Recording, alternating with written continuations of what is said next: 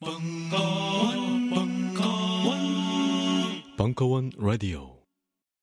빅그린 two three 샴푸. 이걸 쓰면 머리카락에 힘이 생깁니다. 말도 안 되는. 제가 지난 시간에 머리카락이 힘이 생긴다고 그래가지고 말도 안 되는 소리라고. 그래서 광고 떨어질 줄 알았거든요 근데 진짜로 힘이 생긴다는 걸 증명하기 위해서 광고를 연장하였다.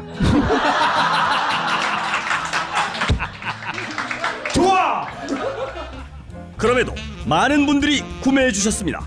그리고 구매 후기를 통해 인정해 주셨습니다. 딴지마켓 재구매율 53%에 빛나는 빅그린 two three 샴푸 23일 후 변화가 없으면 100% 환불해드리겠습니다. 지금 바로 딴지마켓에서 확인하세요. 대한민국 넷 페미사 일부 권김현영 영페미니스트 넷페미의 새로운 도전 2016년 10월 8일 강연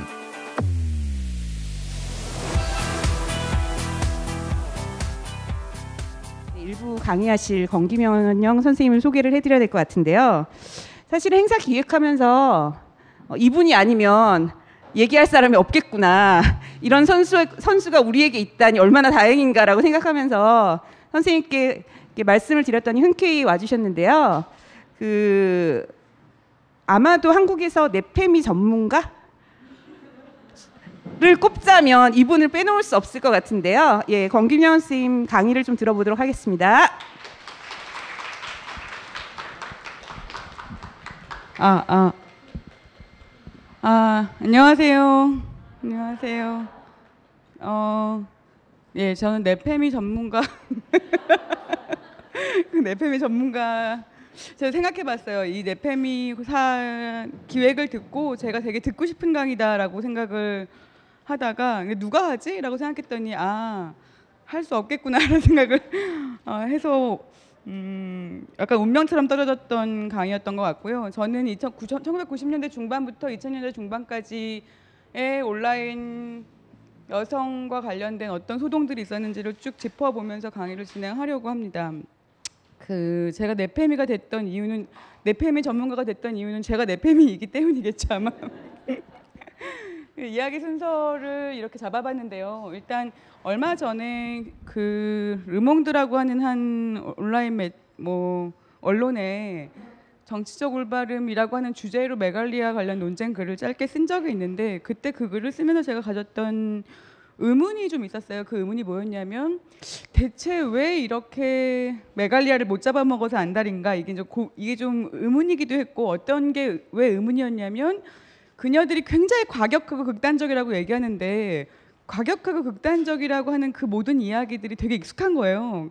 그 생각해봤더니 그리고 그리고 문득 생각해봤더니 제가 90년대 중반 이후에 친구들과 같이 모여서 만들었던 게릴라 페미니스트 조직에서 만든 잡지 이름이 저열하고 편협한 페미니스트의 잡지라고 하는 이름으로 이게 이게 표제예요, 표제. 그리고 매호 다른 거였는데, 그러니까 우리는 저열하고 편협한 걸 알고 있었는데 그 분명히 그래서 그렇게 욕 먹는 게 별로 이상하지 않았다고 생각했는데 사람들이 굉장히 깜짝 놀라면서 새로운 욕설을 해대는 걸 보고 약간 이제 그런 얘기부터 이야기를 도입해야겠다고 생각을 했고 이제 그러고 난 다음에 PC 통신에서 인터넷까지 어떻게 이어졌고 왜 지금 2007년을 전후해서 어떤 조건 사회적 조건들하고는 인터넷 환경의 변화가 있었길래 이런 식의 움직임들이 폭발되게 되었는가에 대한 약간의 진단을 하면서 강의를 진행해 볼까 합니다.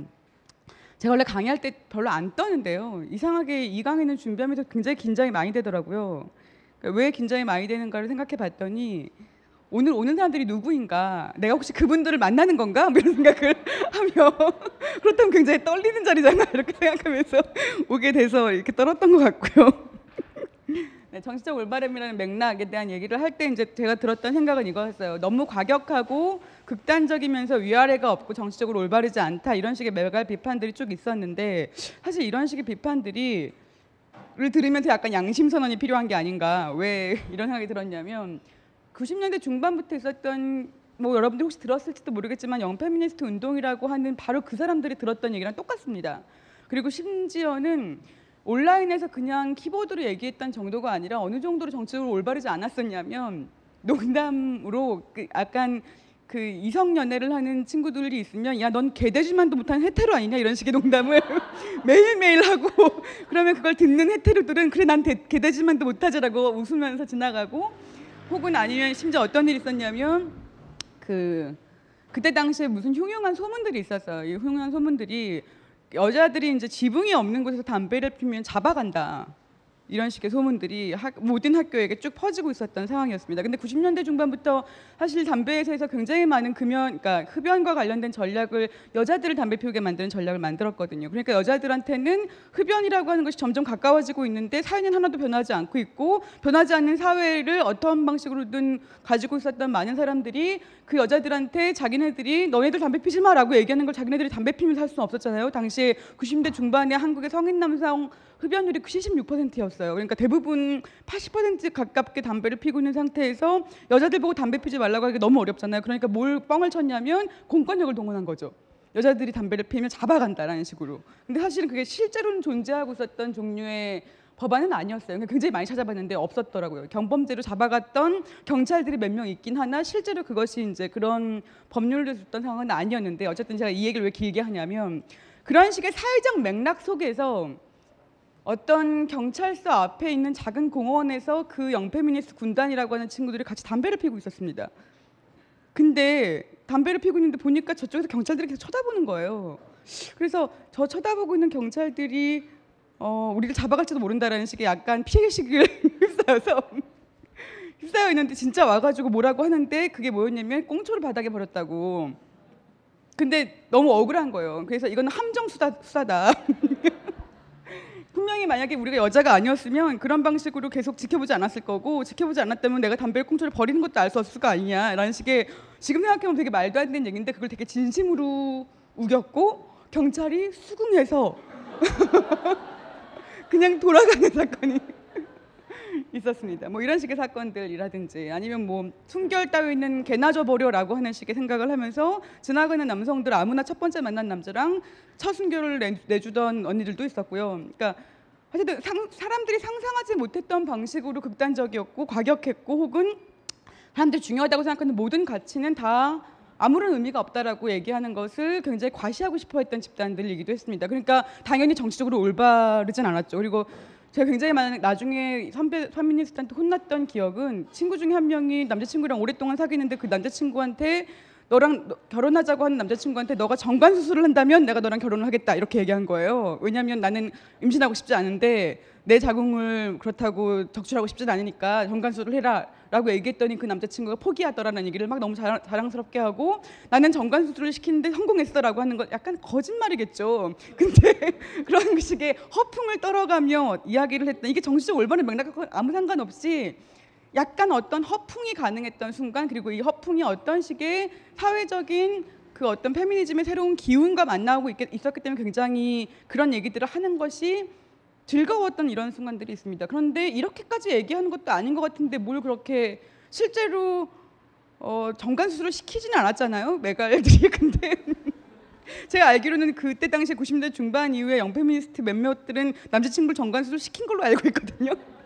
그러면 양- 양심 정원이 정말 필요하다. 우린 정치적으로 정말 올바르지 않았는데 이런 생각이 들었고 이제 그런 생각들을 말씀을 전해드리고 싶었고 그리고 사실은 더 중요한 것은 비교적 환영받은 기억이 있습니다.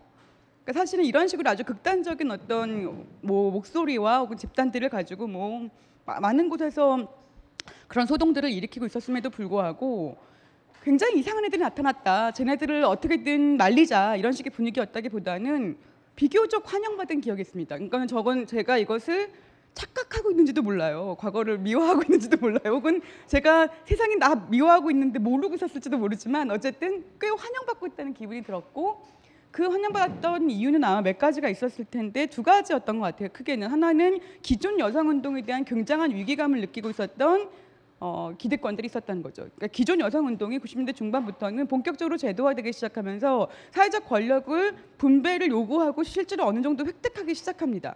근데 기존 여성 운동이 갖고 있는 그런 식의 사회적 권력에 접근 가능했던 그 여성들과는 다른 다른 그룹들이 여성 운동의 이름으로 등장했다고 하니까 그들을 굉장히 사주는 방식으로 기존 여성 운동을 후려치고 싶었던 사람들이 있었던 거죠. 그래서 환영받았다는 것 맥락이 아마 있을 겁니다. 그리고 또 한 가지는 사회 전체적으로 90년대 중반 이후에 뭐 위계 질서라든지 기존에 아주 오래됐던 습관들, 어떤 권위주의적 문화라든지 이런 것들을 다 비판하는 전 사회적인 반성의 시간이 이때 이때 당시의 역사적 맥락으로 존재합니다. 그러니까 이 두 가지 맥락에서 어쨌든 발칙하거나 발랄하거나라는 식으로 말이 말로 얘기됐을지언정 과격하거나 극단적이란 말은 듣지 않았다는 거죠. 그러니까 영페미니스트들이 저 음, 그때 당시에 했던 활동들이라고 하는 것은 정치적으로 올바랐던 행동들을 영페미니스트들이 했던 게 아니라 그들의 행동을 정치적으로 올바르게 맥락화시키려고 했었던 사회가 있었다는 감각이 있습니다. 그러니까 누, 정치적 올바름을 누가 하느냐의 문제가 아니라 무엇이 정치적 올바름을 구성하느냐의 문제가 있었다는 거죠. 그런데 그때 당시 제 저의 기억은 그래도 사회는 정치적으로 올바르고자 했던 어떤 식의 음, 분위기가 있었어요. 뭔가 사회 운동도 바뀌어야 되고 운동권도 변해야 되고 사회도 지금 민주화됐고 우리 사회가 더 이상 이렇게 가면 안 돼라고 하는 전반적인 어떤 흐름 속에서 영페미스의 등장이 보였고 그 등장을 그래서 비교적 환영했던 그런 식의 역사적 맥락이 있었던 것이 아닌가 이런 생각이 듭니다. 자 그리고 사실 중요한 조- 도전 중에 하나가 사이버 스페이스였죠. 사이버 스페이스를 보면서 처음에 들었던 몇 가지 생각. 일단 기존의 위계 질서가 인터넷에서는 적용되지 않으리라고 하는 기대가 있었습니다. 성별, 계급, 인종, 국적에 따른 격차가 감소하겠죠. 새로운 공간에서 그런 생물학적 조건 혹은 기존에 존재하고 있었던 아주 계급적 물적 조건이라고 하는 것이 사이버 스페이스에서 그대로 적용되지 않을 수도 있으니까요. 그리고 새로운 기술이니까 진입적 병이 비교적 낮거나 없는 상태. 그러니까 공정한 기회가 마련될 것이라고 하는 생각을 할 수 있었습니다. 그리고 동등한 그러, 그러므로 뭐가 가능했을 거라고 생각하냐면 동등한 개인들의 자유로운 교류라는 가치가 사이버 스페이스는 가능하지 않을까? 뭐 이런 식의 고민들을 했던 걸로 기억합니다. 그러니까 이것이 좀 중요했던 건 뭐냐면 이 동등한 개인들의 자유로운 교류라고 하는 것이라고 하는 것이 전반적으로 초기 인터넷 기술 개발자들 네티즌들이 공유한 넷 윤리였다는 거죠. 그러니까 검열 없는 자유롭고 어떤 동등한 사람들의 교류라고 하는 것이 여기서 실제 실현 가능할지도 몰라라고 하는 이 새로운 테크놀로지에 대한 환영과 그리고 그런 식의 전망 속에서 새로운 사회를 꿈꿔보고자 하는 어떤 사람들은 사이버 스페이스를 새로운 기회의 땅으로 생각했던 부분들이 분명히 있었습니다. 그런 상황에서 여기가 로도스다. 여기서 진짜 우리가 바로 지금 이 현실이다. 이게 사이버 스페이스와 뭐 real이 나- 갈- 갈라지는 것이 아니라 우리가 한 번도 본 적이 없는 종류의 조건 속에서 동등한 교류를 하고 있는 개인들을 한번 만들어 볼 수 있지 않을까 이런 식의 기대를 했던 걸로 기억합니다. 자, 그러니까 당연히 PC 통신이라고 하는 시대는 논쟁의 시대였죠. 그러니까 논쟁이 너무나 중요했던 시대였고 말이 전부였던 시대이기도 했습니다. 그러니까 그 전까지는 사실은 논쟁이라고 하는 것이 한국 사회에서 등장할 수 있었는가라고 하면 몇몇 이데올로그들에 의해서 혹은 몇몇 어, 지, 지식인들에 의해서 주도되고 있는 어떤 식의 이야기들을 사람들이 따라가거나 배우거나 이런 식의 상황이었다면 PC 통신이 등장했던 90년대 중반 이후야말로 사람들이 각자 자기가 가지고 있는 현실에서 자기가 보고 있는 현실에 대한 분석을 가지고 논쟁을 시작했던 것이 가능했던 거죠. 그러니까 이 하이텔 천리안 나우누리가 등장하고 정말 옛날 이 새롬 데이터맨 프로의 화면을 오랜만에 보면서 약간 아 진짜 돈 전압이 많이 나왔는데 이런 생각을 누가 집에서 누가 이렇게 이것만 들면 뚝 끊기고 이래가지고 난리가 났던 이런 기억들이 다시 나기도 했는데 이때 사실은 다 게시판 기반이에요. 그러니까 사람 게시판이 아니면 볼 수가 없을 정도로 굉장히 전송 속도가 적었기 때문에 말이 굉장히 중요했던 시기이기도 했던 거죠. 그래서 또 재밌었던 건 뭐냐면 각각의 하이텔, 천리안, 나우누리, 유니텔, 뭐 혹은 참세상 등등 한 다양한 그 사적 사설 BBS부터 시작해서 PC통신 회사가 만들었던 플랫폼까지 이르기까지 굉장히 중요했던 공간 중 하나가 광장이라고 하는 공간이었습니다. 그러니까 플라자 혹은 워드라고 하는 이 어, 뭐라고 하죠? 그걸 그 이동어를 통해서 가게 되는 광장에는 모두가 논쟁을 하고 있었어요. 다양한 논쟁들이 그때 그때마다 벌어지고 있었고 이 논쟁에서 많은 사람들이 주도권을 잡기 위한 이 쟁취를 벌이고 있었던 시기였던 거죠. 그리고 하이텔에서 시작했던 하이텔의 여성주의, 여성학 혹은 페미니스트들이 모였던 그 모임의 이름은 놀랍게도 페미니스트의 천국이었습니다. 지금 생각해봐도 너무 놀랍죠. 페미니스트의 천국. 여기 페미니스트 천국에 계셨던 분들이 아마 계셨, 계실지 또 모르겠는데 천리안은 여성학 동호회였습니다. 심지어 여성 모임이 여성학 동호회였어요. 그러니까 어느 정도 상황이었는지 짐작을 하실 수 있을 겁니다. 나우누리 같은 경우는 미즈라고 하는 당시에 미국에서 뭐 미지라고 하는 매저, 매거진이 발생 발, 발행되기도 했고 그리고 나우누리 저는 나우누리에 있었는데 이거는 뭐 집에서 누가 통신회사에 돈을 내는가에 따라서 결정되는 문제였기 때문에 뭐 그랬, 그랬고 각각의 약간 약간 분위기 차이가 있었습니다. 당연히 여성학동호회가 가장 학술적이었고 천리안 여성학동호회에서 가장 많이 논쟁이 벌어집니다.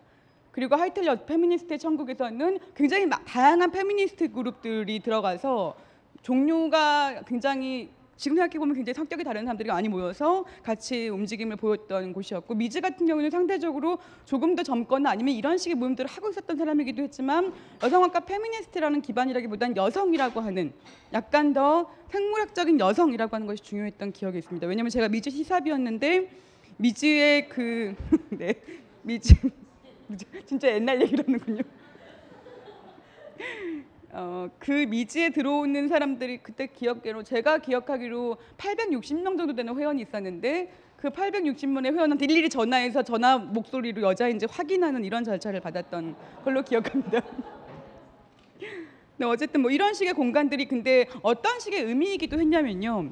이 90년대 중반 이후부터 대학 내 여성 운동, 그러니까 대학 안에 있었던 많은 여성 여- 운동이 그 전에는 학생 운동의 한 분, 분과로 혹은 부문으로 취급되면서 이제 독자적인 운동의 아젠다가 없다라고 하는 얘기를 하거나 아니면 너무 부분적인 어떤 운동에 복무하고 있다 이런 식의 평가를 받았다면 이 90년대 중반부터는 대학 내 여성 운동이다. 우리는 여성 운동이라고 하는 커다란 이 어, 범주에서 대학생이라고 하는 것으로 있는 거지 대, 대, 학생 운동이라고 하는 범주에서 여학생으로 있는 게 아니다 이런 식의 얘기들을 쭉 하고 있었던 단계였습니다. 그러니까 한편으로는 몇 가지 질문들이 있었냐면 각 대학별로 있었던 뭐 총여학생이나 여성연회나 이런 것들이 있기도 했지만 대학뿐만 아니라 어디든 가서 자기가 지금 논쟁하고 마- 같이 움직일 수 있는 사람들을 찾아내서 그 사람들과 함께 하면 되는 거예요. 그러니까 그런 사람들을 만날 수 있는 공간이 통신이라고 하는 환경이 생겼으니까 가능하기도 했던 거죠. 어쨌든 뭐 그런 식의 공간, 그러니까 누구 그대 관심 있는 사람들을 모을 수 있는 공간으로 사실 생각을 하기도 하고 뭐 그랬었습니다. 그러니까 이런 식의 공간들이 생겨나게 되면서 당연히 어떤 것이 생겨나게 되냐면 제가 어, 이 환경을 어떻게 이해할 것인가에 대한 새로운 주체들이 등장할 수밖에 없게 되죠. 그래서 90, 이 통신이라고 하는 공간 안에서 가장 중요했던 가치 중에 하나가 90년대 중반에는 표현의 자유였습니다. 그러니까 표현의 자유와 관련해서 표현의 자유를 볼모 삼은 규제들이 막 발달하기도 하는데요. 95년도 9월에 심지어 기억해 보십시오. 창녀론의 김한섭 나중에 얼마나 많이 싸우는지 모릅니다. 성적 자유주의자라고 얘기하면서 여자가 그러니까 성녀와 창녀로 여자들이 나눠지고 성녀를 숭배하고 창녀를 멸시하는 것이 여성 혐오의 한 현상이었다면 95년도에 등장했던 성적 자유주의자들은 성녀를 멸시하고 창녀를 숭배하면 문제를 해결할 수 하, 할수 있는 줄 아, 착각하기 시작합니다. 그래서 김한섭이 등장해서 자기는 창녀를 숭배한다 이렇게 얘기하고 마광수 뭐 이런 사람들도 같이 비슷한 맥락으로 그런 식의 창녀 숭배론을 얘기하면서 이거 따옴표 안에 창녀 수- 숭배론을 얘기하면서 등장하게 되는데 심지어 이런 사람들하고도 페미니스트가 같이 연합을 해서 표현의 자유는 문제 있어라고 얘기를 하기도 했다는 거죠. 사실 3대 통신망에서 가장 유명했던 인물은 아마 가장 유명했던 문제적 인물은 여성 인물은 신정모라 씨일 겁니다. 지금은 신정모라 씨가 2013년도에 북한 찬양을 이유로 구속된 걸로 알고 있는데요. 제가 찾아보고 어제 찾아보고 알았는데 어쨌든 정말 풍운의 노- 여성 논객으로 가장 유명했던 사람인데 신정모라 씨하고 김완섭 씨가 같이 연합해서 천리안과 하이텔로부터 이용 중지 징계를 받을 받기도 합니다. 표현의 자유를 이유로.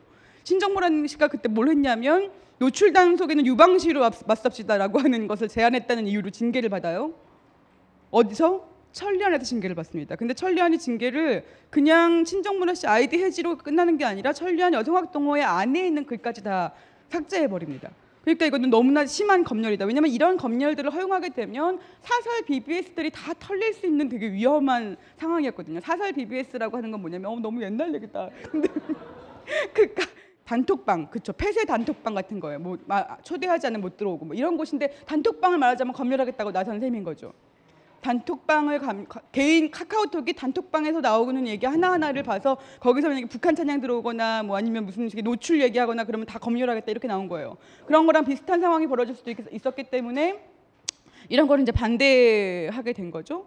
그러면서 이 반대하게 됐던 맥락에는 당시에 이제 93년부터 96년도에 이르기까지 계속 사회운동, 노조, 학생운동의 BBS를 사찰하면서 이것을 문을 닫기도 하고 압수수색을 발부시키기도 하고 구속이 되기도 하는 이런 사건들이 벌어지기도 합니다.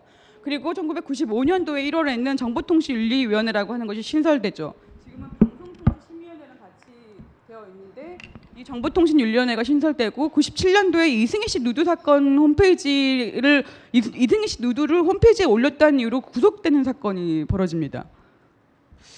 그리고 97년도 7월에 빨간 마후라 사건이 터지고 검열 반대 운동이 그 대단한 공격을 받게 되고 청소년 보호법이 97년 7월에 시행되고 이런 식의 사건들이 그때 당시에 통신 환경에 주요한 검열과 관련된 사건들은 존재하고 있던 와중이었기 때문에 사실 온라인에서 활동하는 페미니스트 대부분은 이런 식의 움직임들이라고 하는 것이 온라인에서의 어떤 어, 민주적 소통이라든지 자유로운 교류라고 하는 것을 실험하고 있는 이 모든 것들을 막을 수도 있겠다. 그리고 이 막게 되는 가장 중요한 어, 근거에는 음란물 규제라고 하는 것을 아마 앞서 내세우겠지라고 하는 판단을 하고 검열 반대에 함께 목소리를 내기도 했습니다. 그때까지만 해도 심지어 같이 있었다는 거죠.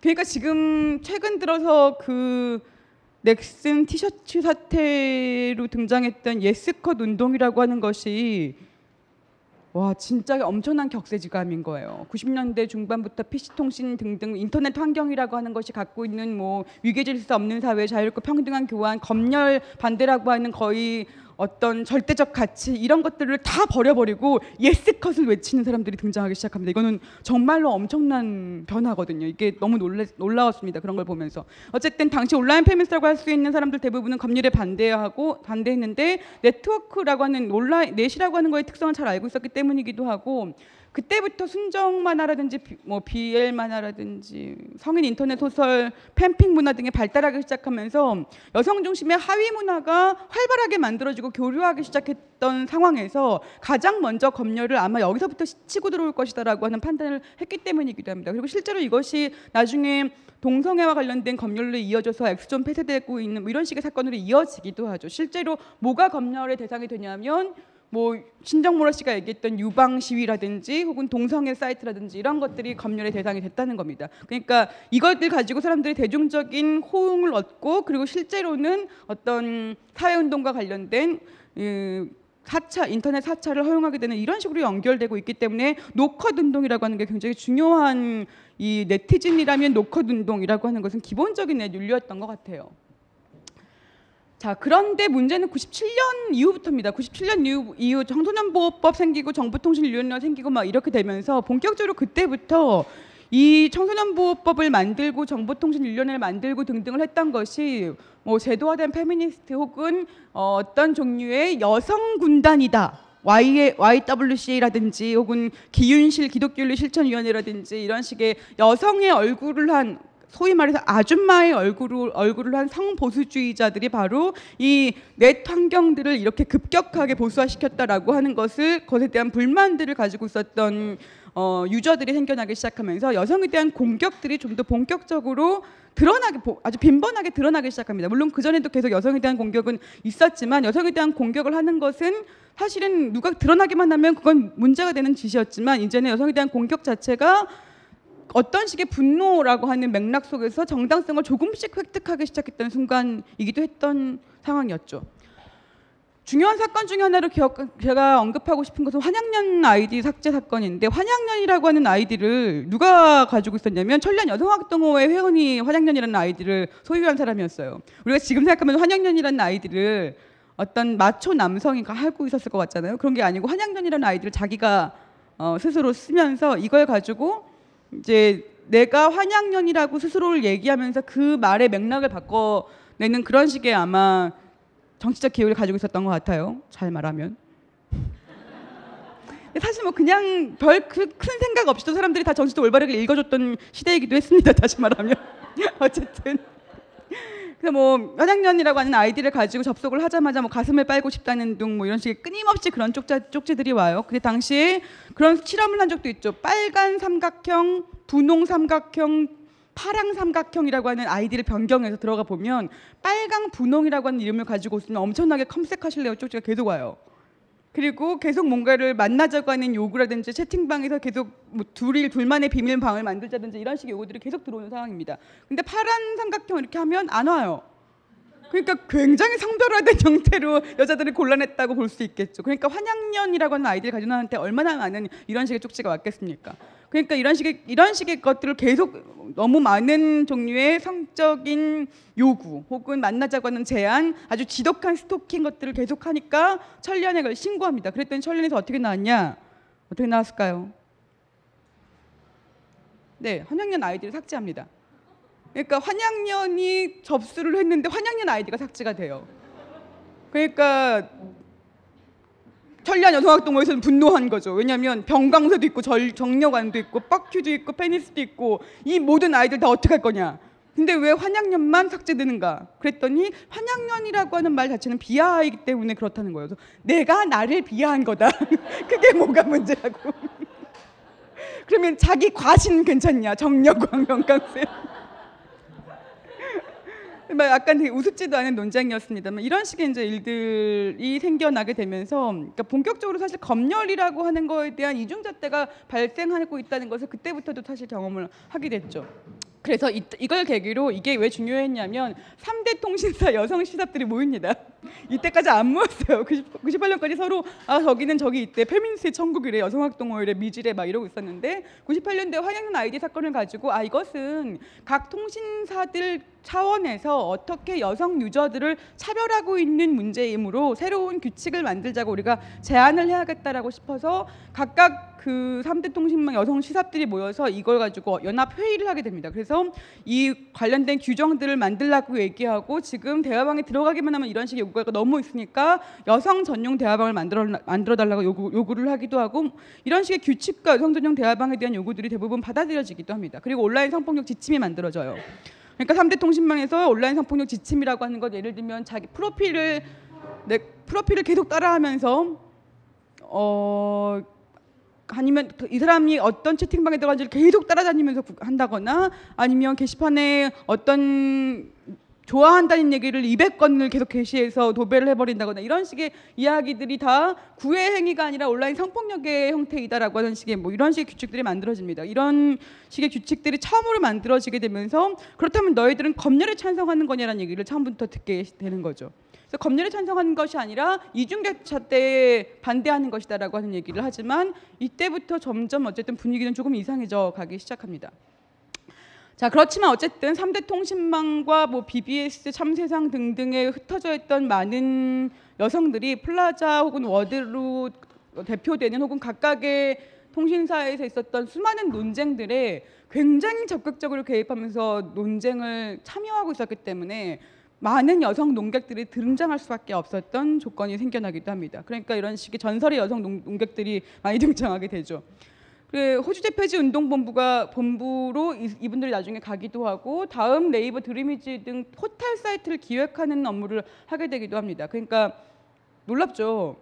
다음에 제가 2002년도에 석사를 졸업하고 다음에 취직하 취직은 아니고요. 다음에 원서를 내서 그 붙은 적이 있었어요. 거기 결국은 안 갔지만 근데 되게 재밌는 건 뭐였냐면 2002년도에 다음에 원서를 내서 붙었을 때 제가 이 얘기를 왜 하냐면 어, 다음 커뮤니케이션 안에 있었던 초반의 웹기획자 중요한 웹기획자 몇 명들은 이 천리안 여성학동호회와 하이텔 페미니스트 천국 출신들이었습니다. 그리고 또 하나의 문화 활동도 굉장히 열심히 했던 페미니스트였어요. 그러니까 초기에 어, 한국의 웹, 포털 사이트와 혹은 웹 환경을 만들어냈던 어, 많은 기획자 개발자들과 당시 친분을 유지하고 있었습니다. 그러니까 페미니스트들이 가지고 있었던 어떤 식의 자유로운 기, 자유롭고 평등한 토론 문화라고 하는 기획과 이 초기의 인터넷 개발자의 이해가 크게 다르지 않았기도 했고 그게 새로운 아이디어를 제공해 준다고 믿었던 다음 초기 창업자들은 아주 아주 그것을 어, 많이 경험했기 때문에 페미니스트라고 페미니스트 활동이라고 하는 것이 다음에 취직하는데 굉장히 큰 도움이 됐던 걸로 기억합니다. 놀랍죠? 그리고 저뿐만이 아니라 네이버라든지 드림위즈라든지 초기에 있었던 포털 사이트의 웹 기획자들은 대부분 여성들이었는데 이 여성들 대부분은 페미니스트였어요. 그래서 이 페미니스트들이 어, 예를 들면 이 페미니스트들이 들어가게 된 것도 예를 들면 온라인 성폭력 논문 쓰신 언니가 드림위즈 개발팀장으로 가, 기획 팀장으로 가 있고 막 이랬, 이랬 던 거죠. 그러니까 굉장히 초기 인터넷 환경에 페미니스트들이 갖고 있었던 입김이 굉장히 많이 드러나기도 했고 다음 미즈넷 이런 것들이 사실 그런 식의 기획이 나- 아직 남아 있는 그런 흔적들이기도 합니다.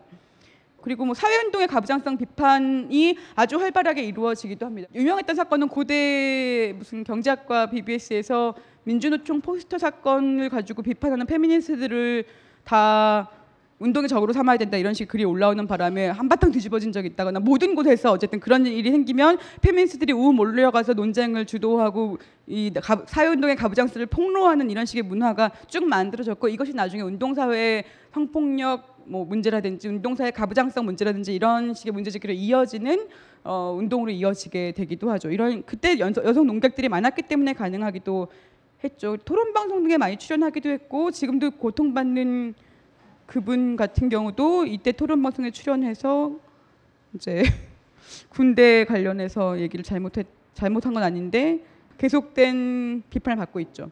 잡지도 창간하고 다양한 필자들이 등장하게 되기도 합니다. 뭐 아웃사이더가 지금 노혜경 씨 같은 경우에도 이때 당시 대표적인 여성 논객이기도 했던 걸로 기억하는데 뭐 아웃사이더 같은 데 잡지에 들어가서 그런 식의 담론을 주도한다거나 꼭 페미니스트 담론이 아니더라도 사회운동과 관련된 새로운 목소리들을 가지고 있는 많은 여성들이 페미니즘의 어, 내외로 영향을 받으면서 어, 목소리를 키워가고 있기도 했습니다. 뭐 또 하나의 문화나 이런 것도 굉장히 중요한 역할들을 하기도 했고요. 여성학 전공자들이 확대되기도 했죠. 그리고 사이버 성폭력 관련된 제도화가 만들어지기도 합니다. 여기서 퀴즈 하나를 내면 사이버 성폭력 관련된 제도화라고 하는 것은 뭐냐면 사이버 성폭력을 신고할 수 있는 제도가 생기고 사이버 성폭력 관련된 기준들이 생겼다는 얘기입니다. 그런데 이 사이버 성폭력 관련된 어, 정보통신윤리위원 산하 윤리위원회 산하의 사이버 성폭력 신고센터의 웹사이트 주소가 뭐였는지 아세요? 웹사이트 주소가 gender.or.kr이었어요. 놀랍죠? gender.or.kr 2003년도에요. 2003년도에 사이버 성폭력 관련된 음, 이 사이트가 만들어져서 10년 동안 운영되기도 했었던 거죠. 뭐 어쨌든 이 당시에 이런 식의 어쨌든 움직임들이 있었고 PC통신 시절에는 인터넷 환경으로 잠깐 넘어가면 사실 중요하게 인터넷 환경으로 넘어갔을 때는 한 세 가지 정도의 움직임들을 보시면 됩니다. 하나는 웹진 붐이 있었어요. 웹진 붐, 웹진이라고 뭐 다양한 웹진들 컬티즌 뭐부터 시작해서 웨이브, 달나라 딸세포 등등 해서 굉장히 많은 사람들이 웹진이라고 하는 형태의 출판물, 온라인 출판물을 만들어 보는 걸 시도했고 월장도 웹진이기도 했죠. 그래서 웹진 흐름이 하나 있었고 하나는 커뮤니티를 만들자라고 하는 흐름이 하나 있었고 하나는 새로운 인터넷 언론을 만들자라고 하는 흐름이 있습니다. 이 대표적으로 연페미스트리 주도했던 이 세 가지 흐름 중에 하나씩은 하나씩만 얘기를 하면 달나라 살- 딸세포가 바로 웹진이었던 거죠. 1998년도에 창 간했고 어 17개의 웹진을 창 출판하고 지금도 유지하고 있습니다. 사이트를. 지금도 유지하고 있다는 것이 중요한데 음, 지금도 어쨌든 들어가면 달나라.진보.net으로 들어가면 이걸 다 볼 수 있어요. 그래서 이런 식의 웹진 매번 표지가 다 다르게 그때 그때마다 기획 특집을 통해서 문제를 제기하고 이슈를 만들어가는 식의 웹진을 통해서 인터넷 에서의 페미니즘을 시도해 보려고 했던 움직임이 하나 있었고 또 하나는 언니네가 있죠. 언니네는 커뮤니티 사이트로 서- 처음에는 출발합니다. 그러니까 처음에 출, 아, 처음에는 웹진으로 출발합니다. 2000년에 처음에 언니네가 만들어졌을 때는 어, 커뮤니티가 아니라 웹진으로 출판을 출발하고 난 다음에 점점 점점 더 어떻게 가냐면 2002년도에 자기만의 방이라고 하는 서비스를 개발해요. 근데 자기만의 방 서비스라고 하는 건 지금으로 따지면 네이버 블로그 같은 거랑 비슷한 건데 나중에 굉장히 분했죠. 왜냐면 우리가 먼저 시작했는데 네이버가 자, 뭐 블로그를 엄청 잘 하게 되면서 역시 상업 자본은 좀 밀려나서 어떻게 이 사이트를 유지하기 굉장히 어려워지고 사이트의 크기는 굉장히 커지고 서버는 굉장히 많이 잡아먹고 커뮤니티 중심의 어떤 사업이라고 하는 것이 정말 쉽지가 않구나라고 하는 것들을 절감하게 됐던 일도 있었는데 어쨌든 언니네는 2000년도에 자기만의 방 서비스가 굉장히 성공합니다.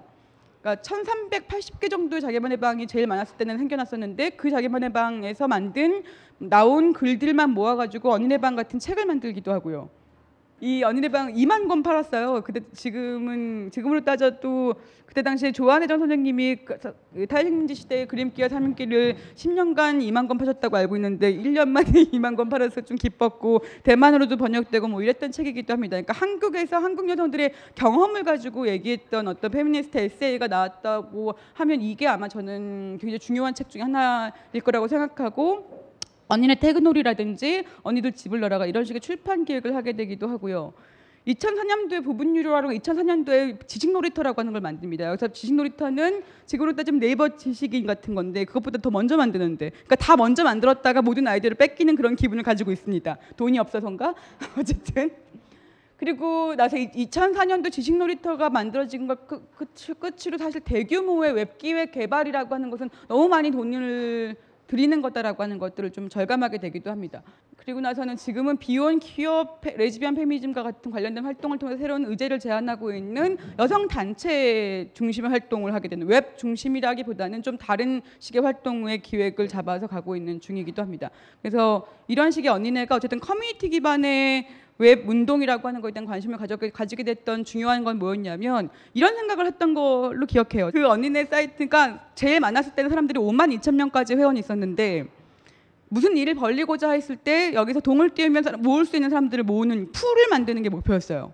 그러니까 지금 뭐 우리 밑에 우리 위에 이런 식의 조직 구조를 만드는 게 아니라 이 논의에 동의하는 사람들의 풀을 최대한 많이 만들어서 내가 이걸 하고 싶을 때 사람을 모을 수 있, 있는 그런 식의 플랫폼 기능을 해야겠다라고 생각해서 만들었던 곳이었고 그 정기적으로 메일링 받는 사람들도 4만 명 이상이었기 때문에 꽤 어쨌든 성공적인 사이트로 오- 오랫동안 각광을 받기도 했었습니다. 뭐 어쨌든 그런 식의 역사들에 대한 이야기를 다시 언급을 드리고 싶네요. 그리고 세 번째 여성주, 여성주의 언론, 어, 인터넷 언론을 통해서 지금도 있는 일다가 있죠. 일다가 여성주의 언론이라고 하는 인터넷 을 기반으로 한 여성주의 언론이라는 걸 통해서 창간 2004년도에 창간했고 지금까지 계속 유지되고 있습니다. 이 여, 여성주의 언론으로서의 일다가 갖고 있었던 또 당시에 창간을 했고 여성주의 언론인데 지금이 오히려 영향력이 줄었지만 처음에 2003년부터 2005년까지는 네이버 메인 기사로 일다의 기사가 굉장히 종종 자주 떴어요. 그리, 그리고 일다가 했었던 기사들 중에 정말 약간 모든 사람들이 다 붙어가지고 엄청나게 논쟁을 했던 몇몇 기사들은 예를 들면 빠순이 논쟁 같은 걸 합니다. 그래서 어, 뭐 그런 식의 논쟁들 여성 하위 문화라고 하는 것들 굉장히 발빠르게 소개하기도 하고 소수자 시선이라고 하는 소수자 시선이라고 하는 맥락에서 어떤 제도화되거나 주류화된 여성 운동과 좀 다른 목소리를 가지고 있는 여성주의 자치 언론이라고 하는 어떤 식의 위치를 인정받으면서 꽤 많은 사회적 영향력을 가졌 던 상황이었습니다. 그리고 2008년도에 여성주의 메타블로그라고 하는 걸 설립해서 여성 그러니까 다 흩어져 있잖아요. 뭐 블로그도 더 흩어져 있고 티스토리도 가 있고 모든 페미니스트들이 각자 블로그를 만들고 있는 걸 다 묶어서 하나의 여성주의 메타블로그로 서로 소통할 수 있는 구조를 만들겠다라고 하는 뭐 새로운 사업 모델을 어, 만들어 보내기도 합니다. 그리고 일다가 일다는 일다가 갖고 있는 중요한 일 중 하나가 출판 사업들이기도 하죠. 여기 밑에 나오는 게 일다가 냈던 책들입니다. 그러니까 인터넷 언론, 자치 언론, 뭐 커뮤니티, 웹진 이런 식의 세 가지 방향으로 이 영 페미니스트들이 그 다음에 넷페미 운동이라고 하는 것이 집중됐다고 이해하셔도 될 것 같습니다. 그리고 중요했던 것은 뭐냐면 군가산점 위헌 판결이 있었죠. 사실은 이 인터넷으로 가기 직전에 있었던 정말 중요했던 사건은 군복무 가산제 위헌 판결이었습니다. 1999년도 12월 23일 지금도 기억나는데 그때도 미지에 가입하겠다고 가입 신청했던 사람들한테 전화를 돌리고 있었던 중이었는데 12월 24일 전화를 돌리고 있었는데 23일 밤에 헌법재판소에서 위헌 판결 이게 딱 나옵니다. 그러고 난 다음에 모든 여성단체 관련된 사이트들이 다 거의 문을 닫았다고 봐도 과언이 아닐 거예요. 그다음에 한 3개월 동안 민우에 있는 홈페이지를 한 한 달 이상 너- 오픈할 수가 없었고 자유 게시판들은 대부분 폐쇄했어야 됐고 달나라 딸세프는 해킹당해서 그냥 하얀 그게 뜨게 되고 이런 식으로 지- 아주 전방위적인 공격을 받게 됩니다. 그러니까 좀 그리고 이, 그때 당시에 이 공간점 위헌 판결을 제기했던 고소인이었던 사람들이 다섯 명의 이화 여자 대학생다라고 하는 어, 것을 가지고 이화 오적단이라고 하는 이름이 붙여져서 이화 오적단 지금은 너무 평화롭게 제주도에도 살고 있고 막 이러는데 어쨌든 그 이화 오적단이라는 이름으로 신상이 털려지기도 하고 뭐 이런 식의 사건들이 있었죠. 그리고 이때 당시 제가 기억나는 건 나우누리 미즈 폐쇄 운동이었는데요. 이게 플라자 광장에서 군가산점 폐지와 관련돼서 논쟁이 시작됩니다. 그러니까 군가산점 폐지와 관련된 논쟁이 시작되면서 군가산점 폐지 핵심이 3점이었거든요. 3점. 100점 만점에 3점이라고 따지면 뭐, 무슨 무슨 사건이 있었냐면 무슨 지방직 공무원을 하는데 1999년 생각해 보세요. 1999년은 97년 IMF가 터지고 난 다음에 거의 모든 곳에서 여성 실업자들, 여성 이, 취업을 하고 있었던 여성들도 다 해고당합니다. 30만 명이 해고당했거든요. 그리고 여성 실업자, 여성 구직자들은 취직을 하기가 너무 어려운 상황이 됩니다. 그러니까 사기업들 내에서는 여성 취업자들에게 정규직 자리를 주지 않기 시작했고 본격적으로 기존에 갖고 있었던 정규직에 있었던 여성들조차도 결혼했다는 이유로 쫓겨나거나 아니면 정리해고의 1순위가 되거나 금융산업에서 특히나 굉장히 지독한 정리해고 물결이 한참 벌어지게 됩니다. 그러니까 많은 여성들이 당연히 공무원 시험으로 몰리게 되겠죠. 그러니까 7, 8, 9급 공무원, 7급, 9급 공무원 시험에 엄청나게 많은 여성들이 몰려서 시험을 보게 되는데 그때 순천인가 하는 어떤 지방직 공무원 시험의 커트라인이 글쎄 100.5점이었어요. 그러니까 100점 만점을 받아도 어, 안 되는 거였던 거죠. 그러니까 3점이라고 하는 군복무 가산점 제도라고 하는 것에 극복할 수 있을 정도의 상황이었을 땐 상관이 없지만 여긴 여기가 거의 유일하게 여성을 위해서 남아 있는 좋은 일자리 혹은 가능한 일자리였던 상태에서 모든 여성들이 여기에 올인을 하기 시작하자 다 100점을 맞습니다. 근데 100점을 맞아도 안 돼요. 군복무 가산점 3점 때문에 그러니까 3점 때문에 정말 안 되는 일이 생기면서 이것은 정말 공무당민권을 해치, 해치는 것 아니냐라고 하는 위헌 소송을 내게 되는, 됐던 거예요. 근데 이런 상태에서 이제 군복무 가산점은 위헌, 군복무 가산점 3중 혜택이다. 가서도 호봉도 챙겨주고 직급에서도 더 도움이 되는데 들어갈 때마저 가산점을 주는 건 문제가 있지 않냐 뭐 이런 식의 얘기들을 쭉 들으면서 헌법재판소가 이것은 위헌 맞다라고 하는 결정을 하게, 하게 되는데 그걸 가지고 이제 온, 온 인터넷 공간, 온 PC 통신이 난리가 났던 거죠. 그런데 이제 미즈에 있었던 알다시피 미즈는 여성학동호회나 페미니스트 천국이 아니었기 때문에 보통 여성들이라고 말해도 되나? 어쨌든 그러니까 약간 뭐랄까 훈련받지 않은 언어를 가지고 있는 여성들이 훨씬 더 많았다고 정치적으로 올바르지 않은 언어를 훨씬 더 많이 쓰거나 훈련받지 않았던 여성들이 많기도 했습니다. 그러니까 이 여성들이 네티즌으로서 갖고 있었던 용, 용맹함이 좀 있어요. 다른 여성학동호회 언니들이 굉장히 정치도 올바르게 굴었다면 미주에 있었던 어떤 분들은 다 여자 남자 남자들 놀린 거예요. 3점 줄게 이런 식으로 너가 뭐 너가 지금 논리는 좀 부족했지만 그래도 넌 남자니까 3점 준다 이렇게 얘기하면서 이렇게 살살 놀리면서 논쟁을 해서 그러니까 저는 약간 설명하는 설득 조, 그러니까 그때 모여가지고 이 사태를 어떻게 할 것인가 해서 조를 짰는데 한쪽은 마음대로 네 마음대로 내키는 대로 하고 나는 나중에 가서 그것을 논리로 설명해주는 역할을 하자 일진과 이진 같은 걸 만들고 저는 이진에 있었는데 일진 언니들이 너무 남자애들을 많이 놀렸던 거예요. 근데 이제 그게 이 놀림을 받았던 남성들이 너무나 분노하여 미지 폐쇄 청원 운동을 하게 됩니다. 나우누리에. 그러니까 미집 폐쇄 청원 운동을 하면서 그 근거가 뭐냐면 상처받았다고 하는. 제가 너무 재밌었던 것은 사실 이거는 오늘 여기서 처음 얘기하는 건데 당시 저희 오빠가 그 나우누리에 다니고 있었고 그 게시 그거 담당자였어요. 그 난 제가 미주 시설인 거 알고 있었어. 야 미주 철병인데 이거 어떻게 해야 되냐 그래서 안 된다라고 얘기하고 어쩌고저쩌고 얘기하는데 그때 당시에 이 사건이 같이 터지면서 각각에 있는 모든 모든 동호회에 오빠 말에 의하면 정말 성폭력 사건들이 많이 접수되기 시작했대요. 온라인 성폭력 사건뿐만 아니라 온라인에서 만난 뭐 데이트 폭력 사건 이런 게 접수되기 시작했대요. 그러니까 이게 정말 구체적인 폭력으로도 드러나기 시작했던 거죠. 그러니까 이런 얘기들은 이제 나중에 듣게 되기도 하고 뭐 이랬습니다. 어쨌든 뭐 리즈건 당연히 폐쇄되지 않았고요. 대신에 이제 남성학 동호회가 만들어지기 시작합니다. 이때부터. 그러니까 분해서 남성학 동호회 만들고 계속 놀리고 서로를 어, 디스하는 이런 식의 문화가 이때부터 99년 이후부터 15년간의 인터넷 전쟁을 만들어냈던 서막이 열리게 됐던 거죠.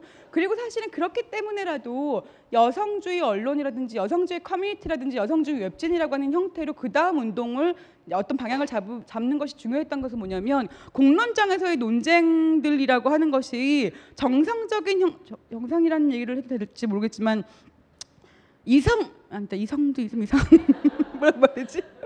그러니까 너무 감정적인 파고가 큰 상태에서 이 논쟁에서 더 이상 어떤 식의 이야기를 이끌어가기가 굉장히 어려워진 상태에서 그렇다면 좀 더 다른 형태의 혹은 조금 더 쌍방향적이라기보다는 더 기획되어 있는 방식의 이 특집을 던져준다거나 혹은 여성 이걸 동의하는 사람들만 모인다거나 왜냐면 언니 사이트 가입할 때 여성 중에 동의하십니까를 꼭 물어봤어요. 왜냐면 이것 때문에 나가는 사람들이 그렇게 많아요 이상하게 아주 간단한 절차였는데 우리가 뭐 주민등록번호 받지도 않고 막 이랬는데도 불구하고 여성 중에 동의하십니까라고 하는 걸 붙여놨거든요. 그러면 이거에 동의할 수 없어 들어올 수 없는 사람들이 많은 거예요. 그래서 아 굉장히 주- 중요한 장벽을 만들었다라고 생각하게 되는데 장벽을 만드는 걸 고안하게 됩니다. 왜냐면 모든 커뮤니티들이 다 망가져가지고요. 그래서 이제 그런 식의 아까 얘기했던 모임들이 만들어지게 되고 그리고 2000년 5월 달에 너무 이제 전방위적으로 심해진 여성에 대한 공격 때문에 저 같은 경우는 집 앞에 다섯 명이 찾아온 적도 있었고 그리고 제가 그 어저께 이제 이 거- 강의를 준비하려고 옛날 옛날 자료들을 몇 개 파일을 열어봤더니 제 네 개의 공문서가 발견되더라고요. 이 네 개의 공문서 뭐냐면 그 분당 경찰서, 서울 경찰청, 종로 경찰서, 한 군데는 인천 인천 서구 경찰서 이 네 군데였는데 다 사이버 성폭력 관련된거나 혹은 군가 산점 때 집 앞에 찾아오거나 이런 식으로 이 온라인 뭐라고 말해야 되죠? 그거를 우리가 스토킹이라고 하는데 스토킹 두 가지 종류가 있잖아요. 구애형 스토킹이 있고 이지매형 스토킹이 있는데 저는 다 이지매형 스토킹을 당했습니다. 그래서 굉장히 괴롭히겠다고 오는 그런 식의 스토커들을 거소해서 이긴 네, 개- 네 장의 그 판결물들이 있더라고요. 되게 아, 네 번이나 이겼구나 이렇게 생각했는데 어쨌든 사이버 경찰서는 제가 하도 많이 신고를 해가지고 전담반이 있을 정도였었는데 뭐별큰 어, 큰 어려움이 있었던 것 같지는 않습니다. 괜찮았어요. 그래도 뭐 이기 대부분 경찰에 신고한다고 얘기하면 문제가 해결됐었던 부분이 있습니다. 경찰을 무서워하기도 했고요. 경찰이 그래도 어, 어떤 정도는 이렇게까지 얘기하면 그것이 수용돼야 된다는 거에 대한 인식은 있었던 것 같아요. 어쨌든 제가 네 번이나 이겼던 걸 보면 그랬던 것 같습니다. 그래서 2000년 5월에 웹사이트가 제작됐고 그때 이제 달나라 딸세포나 언니네나 3대 통신 여성 시삽들과 그리고 참세상에 있는 여성 어, 넷 파- 페미들과 각종 있는 모든 넷페미들이 다 모였고 그때 당시에 그들이 모여가지고 시스터 본드라고 하는 걸 만들어서 이거 문제를 어떻게 해결할 것인가라고 하는 어, 고, 고민을 하다가 어쨌든 사이버 마초에 대항하는 여성주의자 연대라고 하는 모습의 대항체가 떴다는 것을 보여줄 필요가 있다라고 하는 결의를 하게 됩니다. 그런데 재밌는 것은 2000년 5월 6일에 동아일보에서 이 기사를 어떻게 싣냐면 자 아주 흥미진진한 관전을 관전평을 쓰고 있는 거예요. 자 시스터 본드는 군가산점 문제 등으로 여성에 대한 사이버 폭력이 급격히 늘어난 거에 대응해서 결성됐는데 이러한 여성들의 움직임에 남성들이 어떻게 대응할지 주목된대요.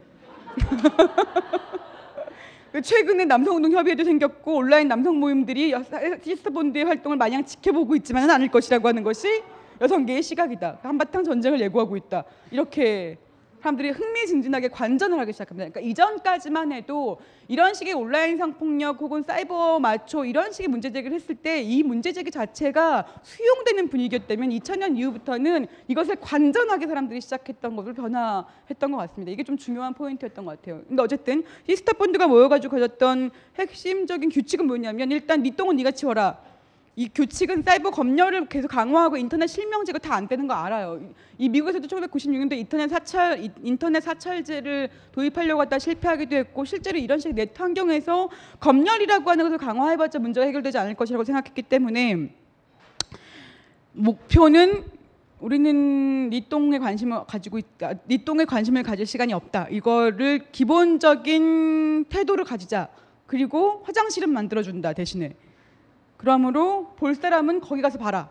이렇게 하는 태도를 기본적으로 공유하게 됩니다. 그래서 달달도 당시에 화장실 내려가는 게시판을 만들게 되고 뭘 없앤다기보다는 분리수거라고 하는 형태로 문제를 해결하고자 했죠. 근데 이게 나중에 이 분리수거 된 사람들끼리 연대를 만들지는 사실 약간 꿈에도 몰랐던 것 같아요. 왜냐면 분리수거 된 사람들 우리는 자기들도 분리수거 된 걸 거기 보고 있을 줄 몰랐거든요.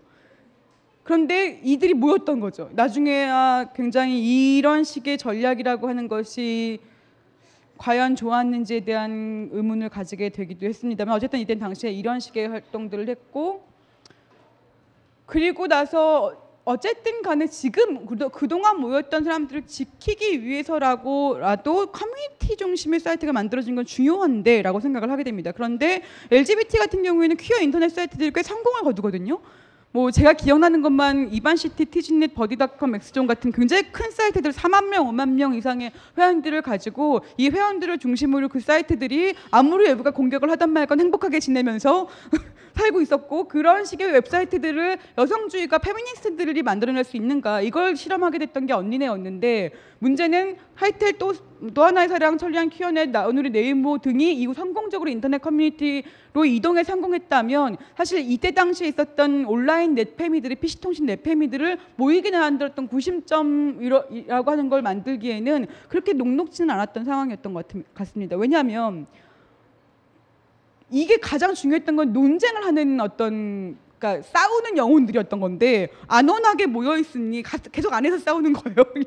문제는 그런 것이기도 하고 LGBT들이 만나서 뭐 서로 즐겁게 놀고 이런 식의 문화를 만들어낼 수 있었다면 페미니스트들의 문화 운동이라고 하는 것은 좀 당시에 이제 그 월경 페스티벌도 있었고 다양한 식의 문화 운동들을 시도하고 있긴 했습니다만은 온라인 문화 자체를 즐기는 사람들의 격차도 굉장히 컸고 여러 가지 뭐 어쨌든 조건들이 있었던 데다가 크게는 이 자본력의 차이가 있기도 했었던 거죠. 뭐 이런 식의 차이가 생겨나게 되면서 이 어려움들을 좀 겪게 되고 동시에 커뮤니티 중심 여성들이 새로운 온라인 환경에서 모여서 자기들끼리 어떤 이야기를 편하게 나누고 싶다라고 하는 욕망이 있다라고 하는 것들을 발빠르게 캐치한 이 많은 상업 화된 여성 사이트들이 당시에 우후죽순격으로 생겨나기 시작하게 되기도 합니다. 이러면서 환경이 많이 바뀌기도 하죠. 자, 3F 시대의 도래와 새로운 가능성이라고 하면서 당시에 2000년대 초반부터 뭐라고 계속 얘기를 하게 됐냐면 2000년대 초반에 새로운 시대가 도래했다라고 얘기하면서 뭐 feel, 픽션, female이라고 해서 감정 그리고 픽션, 뭐 가상, female, 여성 이 세 가지 키워드가 새로운 밀레니엄 시대를 지배할 것이다. 뭐 이런 식의 얘기들을 하는 전망들이 막 나오고 있는 상태였습니다. 그리고 여성은 인터넷 공간에 인터넷 공간이라고 하는 것 자체가 사실 만들어지긴 했지만 수익 모델이 거의 없는 상태였거든요. 그러니까 그러니까 이 수익 모델이 없는 상태에서 여성이라고 하는 자체는 이 공간 자체의 쓸모를 알리는 킬러 컨텐츠로 등장을 하게 됩니다. 그러니까 1997년도에 누드 모델 이승희 씨 누드 모델 이 사진을 보겠다고 사람들이 처음에 PC통신에 많이 가입하거나 뭐 어떤 비디오를 보겠다고 피시톤에 가입하거나 이런 일들이 생겨나게 되죠. 그리고 97년도 3월 3일에 그것이 알고 싶다 사이버 포르노 편 같은 걸 보면 사이버 포르노라고 하는 것 이거 사실 저는 약간 의심스럽기도 한데 당시에 사이버 포르노 라고 하는 거에 대한 기사가 굉장히 많이 나옵니다. 그러니까 한편으로는 이게 이게 문제점을 지적하는 기사였다기보다는 바로 인터넷 공간에 이것이 있다라고 하는 것을 알려주는 정보였을 수도 있었던 거죠. 자, 그러니까 그 의문은 이거죠. 왜 생물학적 조건 없이도 새로운 공간이었던 인터넷이 남성 지배적이 다시 되었는가? 왜 여성은 그 전까지만 해도 어떤 식의 논쟁의 한 구도를 차지하고 있는 유저였다가 갑자기 컨텐츠가 됐는가? 그들을 끌어모으는 유저 인터넷 유저들을 끌어모으는 컨텐츠가 컨텐츠로 여자들이 등장하기 시작하거든요. 이게 왜 그렇게 됐을까 이런 식의 이제 고민들을 했던 사람들끼리 어떤 얘기를 했었냐면 아마도 96년도에 바람의 나라와 98년도 리니지 라고 하는 그러니까 인, 인터넷 온라인 공간에서의 수익 구조 모델을 처음으로 성공적으로 했던 게 게임이었거든요. 그러니까 온라인 게임의 대부분 유저 그룹들이 남성들이었기 때문에 아마 그때부터 성비가 조금씩 차이가 분명하게 나기 시작했을 것이다 라고 하는 평가가 있습니다. 96년 이 정도까지만 해도 이렇게까지 성비가 차이가 나지 않았을 거야 라고 생각했다면 96년부터 확 그 차이가 났을 것이고 2000년 이후에 대규모 자본이 본격적으로 유입되면서 그때부터 여성이 유저가 아니라 소비자로 혹은 컨텐츠로 등장하기 시작했던 변화가 있었던 것 같습니다. 그러니까 이 female을 어떻게든 페미니스트로 만들고 싶었던 것이 기획이었는데 계속 이 페미니스트가 다시 female로 돌아가게 되는 이런 곤경에 처하게 됐던 거죠. 자, 성별 역전의 실험이 왜 불가능했을까? 여러 가지 고민들을. 세- 세- 사실 사이버 페미니즘의 새로운 가능성을 이야기하던 이유는 위계가 없고 그리고 젠더 프리한 이미지와 언어를 가지고 시도해 볼 수도 있고 여러 가지를 다원적 정의라고 하는 것이 실천될 수 있는 공간이기도 하고 유연한 정체성이라고 하는 저도 사실 논쟁을 할 때 제일 제일 제가 잘 썼던 정체성은 뭐였냐면 중학교 2학년 생물학 교사라고 하는 정체성을 가지고 논쟁을 합니다. 그러니까 남자 생물학 교사 남자 중학교 2학 중2를 가리키는 생물학 교사 남자라고 하는 정체성을 가지고 페미니즘 논쟁에서 광장에서 계속 싸웠어요. 그러니까 제가 여자든 남자든 아무도 알 수가 없으니까 그게 가능했던 거죠. 그러면 이 위치가 아, 가장 사람들을 설득하기 좋은 위치구나라고 하는 걸 알게 되기도 합니다. 혹은 어떨 때 갑자기 막 아이를 둘 낳은 여자로 등장하기도 하고요. 아니면 중학생이 돼서 이건 너무 나쁘지 않습니까라고 분개하기도 하는 이런 식의 이런 식의 다양한 정체성의 놀이를 해가면서 어, 가장 중 가장 사람들이 설득하 설득 가능한 언어가 무엇인지를 실험해 볼 수 있었던 것이 굉장히 재밌었는데요. 그런데 이런 것들이 이런 것들을 통해서 제가 생각했던 건 새로운 남성과 새로운 여성이 탄생할 수 있지 않을까라고 생각을 했던 부분들이 있습니다. 그런데 사실 실제로는 유니텔 이용자 당시에 뭐 1940명 정도를 대상으로 조사했던 결과에 의하면 자신의 성별을 대부분 90% 정도가 사실대로 밝힌다는 거예요. 그리고 더 중요한 것은 온라인에서 남자로 활동하는 여자는 62명, 그 62명 중에 한 명이 저였던 것 같은데 남자로만 활동하는 건 아니었어요. 뭐 몇 가지가 있었으니까. 근데 여자로 활동하는 남자는 0명. 이 차이는 무엇인가? 과연 여자 남자가 여자 여자가 남자로 활동할 필요가 있었지만 남자가 여자로 활동할 필요는 없었다는 얘기겠죠. 그러면 온라인의 성별 역전이라고 하는 건 결국은 온라인에서 실제로 여성들을 사라지게 만들어 가는데 더 기여하게 되겠죠. 왜냐면 여자는 남자가 되지만 남자는 여자가 되지 않으니까요. 그러니까 이런 식의 사태로 실제로 생겨나게 되는데 왜 그랬을까 보면 flamer라고 하는 그때 당시에 한참 유행했던 말이 있습니다. flaming이라고 하는 말로 쓰기도 했지만 뭐냐면 끊임없이 지속적으로 인신공격적 글들을 계속 올려요. 그래서 논쟁을 망치는 행위들이 반복됩니다. 이 논쟁을 망치는 행위들이 계속 지속되면 남성 유저들은 상대적으로 이 flame을 즐깁니다. 어마어마한 flamer를 하는 사람들이 몇 명만 사이트를 공격해도 그냥 그걸로 사실 사이트가 날아가기도 합니다. 그런 식의 flaming이라고 하는 게 사실 2000년대 초반부터 이 군가산점 논쟁 이후부터 이 flaming이라고 하는 것을 굉장히 많이들 사람들이 쓰게 됐는데 아, 듀나라고 하는 소설 아니 문화평론 영화평론가이기도 하고 소설가이기도 했던 사람이 듀나가 이 flaming이라고 하는 걸 주제로 당시에 단편 소설을 발표하기도 하고 뭐 이랬었는데 일단 논쟁에 관심이 있는 게 아니라 사람들을 괴롭히는 데 관심이 있는 사람들이 이 게시판을 독점하고 이 게시판에 있는 부- 문화- 분위기를 바꿔내는 식의 공격들을 계속하고 있는 것들을 하게 되면 남성 유저들은 이것을 굉장히 재밌다고 생각하면서 같이 플레이밍을 하면서 이것을 이 시간을 지내는 반면에 여성 유저들은 상대적으로 이것이 굉장히 이 자기가 알고 있었던 커뮤니티의 가치를 훼손시킨다고 느끼고 그렇기 때문에 많이 떠났습니다. 이 flaming이 많이 반복될수록 여성 유저들이 줄어들어요. 그러니까 flaming이 몇 번 반복되면 그 커뮤니티 하나는 남초 커뮤니티가 됩니다. 이런 식의 일들이 저희한테 초반에 반복적으로 생겼던 거죠. 그러니까 사실은 온라인에서 성별 역전이 했던, 게 아니라 여성, 여성 유저들이 떠나거나 아니면 여성 유저라고 하는 걸 드러내지 않거나 이 두 가지로 아마 결정을 했던 것이 아닌가 싶습니다. 되게 나중에 메갈로 돌아오게 될 줄은 몰랐지만. 어쨌든 사이버 공간의 성별 질서라고 하는 것은 아주 강력한 텍스트 중심성, 그러니까 BBS, 웹진, 자유 게시판, 갤러리, 댓글 문화 같은 것들이 발달하게 될 수밖에 없는 구조이기도 했죠. 근데 그러면서 어떤 일들 계속 문제 제기가 생길 때마다 사이버 성폭력이라고는 약간 조악한 언어로 이걸 이걸로만 생- 생각하면 되는 것은 아닌데 그냥 싫다고 하면 되지 니네 로그아웃 하면 되잖아. 근데 왜 그걸 굳이 마- 굳이 구역구역 채팅방에 들어오고 이 공간에 들어와가지고 사이버 성폭력이라고 신고하고 앉아 있냐? 이런 식의 공격들을 들으면서 2005년 1995년도에는 같이 검열 반대를 하면서 유방 시위를 얘기했던 동지였건만 10년이 지나자 갑자기 성보수주의자들 너희들이 갖고 있는 그런 식의 성에 대한 보수성 때문에 같이 놀 수 없다라고 하는 낙인을 찍어지면서 페미니스트라고 하는 존재가 인터넷 공간에서 뭐 여성가족부와 하나도 다를 바 없... 네. 여성가족부 청소년보호위원회 뭐 정보통신윤리위원회 다 같은 맥락에서 네티즌들의 공, 공공의 적이 되게 됩니다. 그러니까 표현의 자유와 표현의 폭력이라고 하는 것이 하나도 구분되지 않, 않게 됐던 거죠.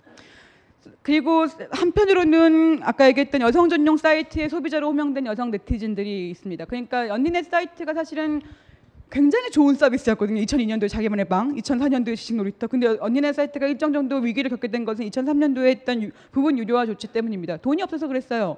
그러니까 자본이 있었다면 훨씬 더 이걸 이걸 중심으로 다른 식의 그 기획을 해볼 수가 있었겠죠. 근데 서버를 그렇게 유지하고 계속 그런 식의 커뮤니티 중심의 서비스를 만든다는 것은 어마어마한 사실 자본이 들어가는 일이라고 하는 것을 어, 처음엔 몰랐지만 나중에 점점 깨닫게 되면서 이걸 어떻게 하냐 이렇게 하는 운영자들끼리 고민을 하고 있던 와중에 엄청난 자본력을 가지고 거의 모든 기업에서 하나씩 여성 전용 사이트들을 만들어내기 시작합니다. 그게 어, 이런 식의 사이트들이었죠. 마이클럽이라든지 파찌닷컴, 이킨즈닷컴. 이킨즈닷컴은 국민은행에서 만든 거였고 뭐 이런 식으로 여자와닷컴은 하늘에서 다이아몬드 하나씩 줬어요. 가입만 하면 다이아몬드 조그만 거 하나씩을 가, 줍니다.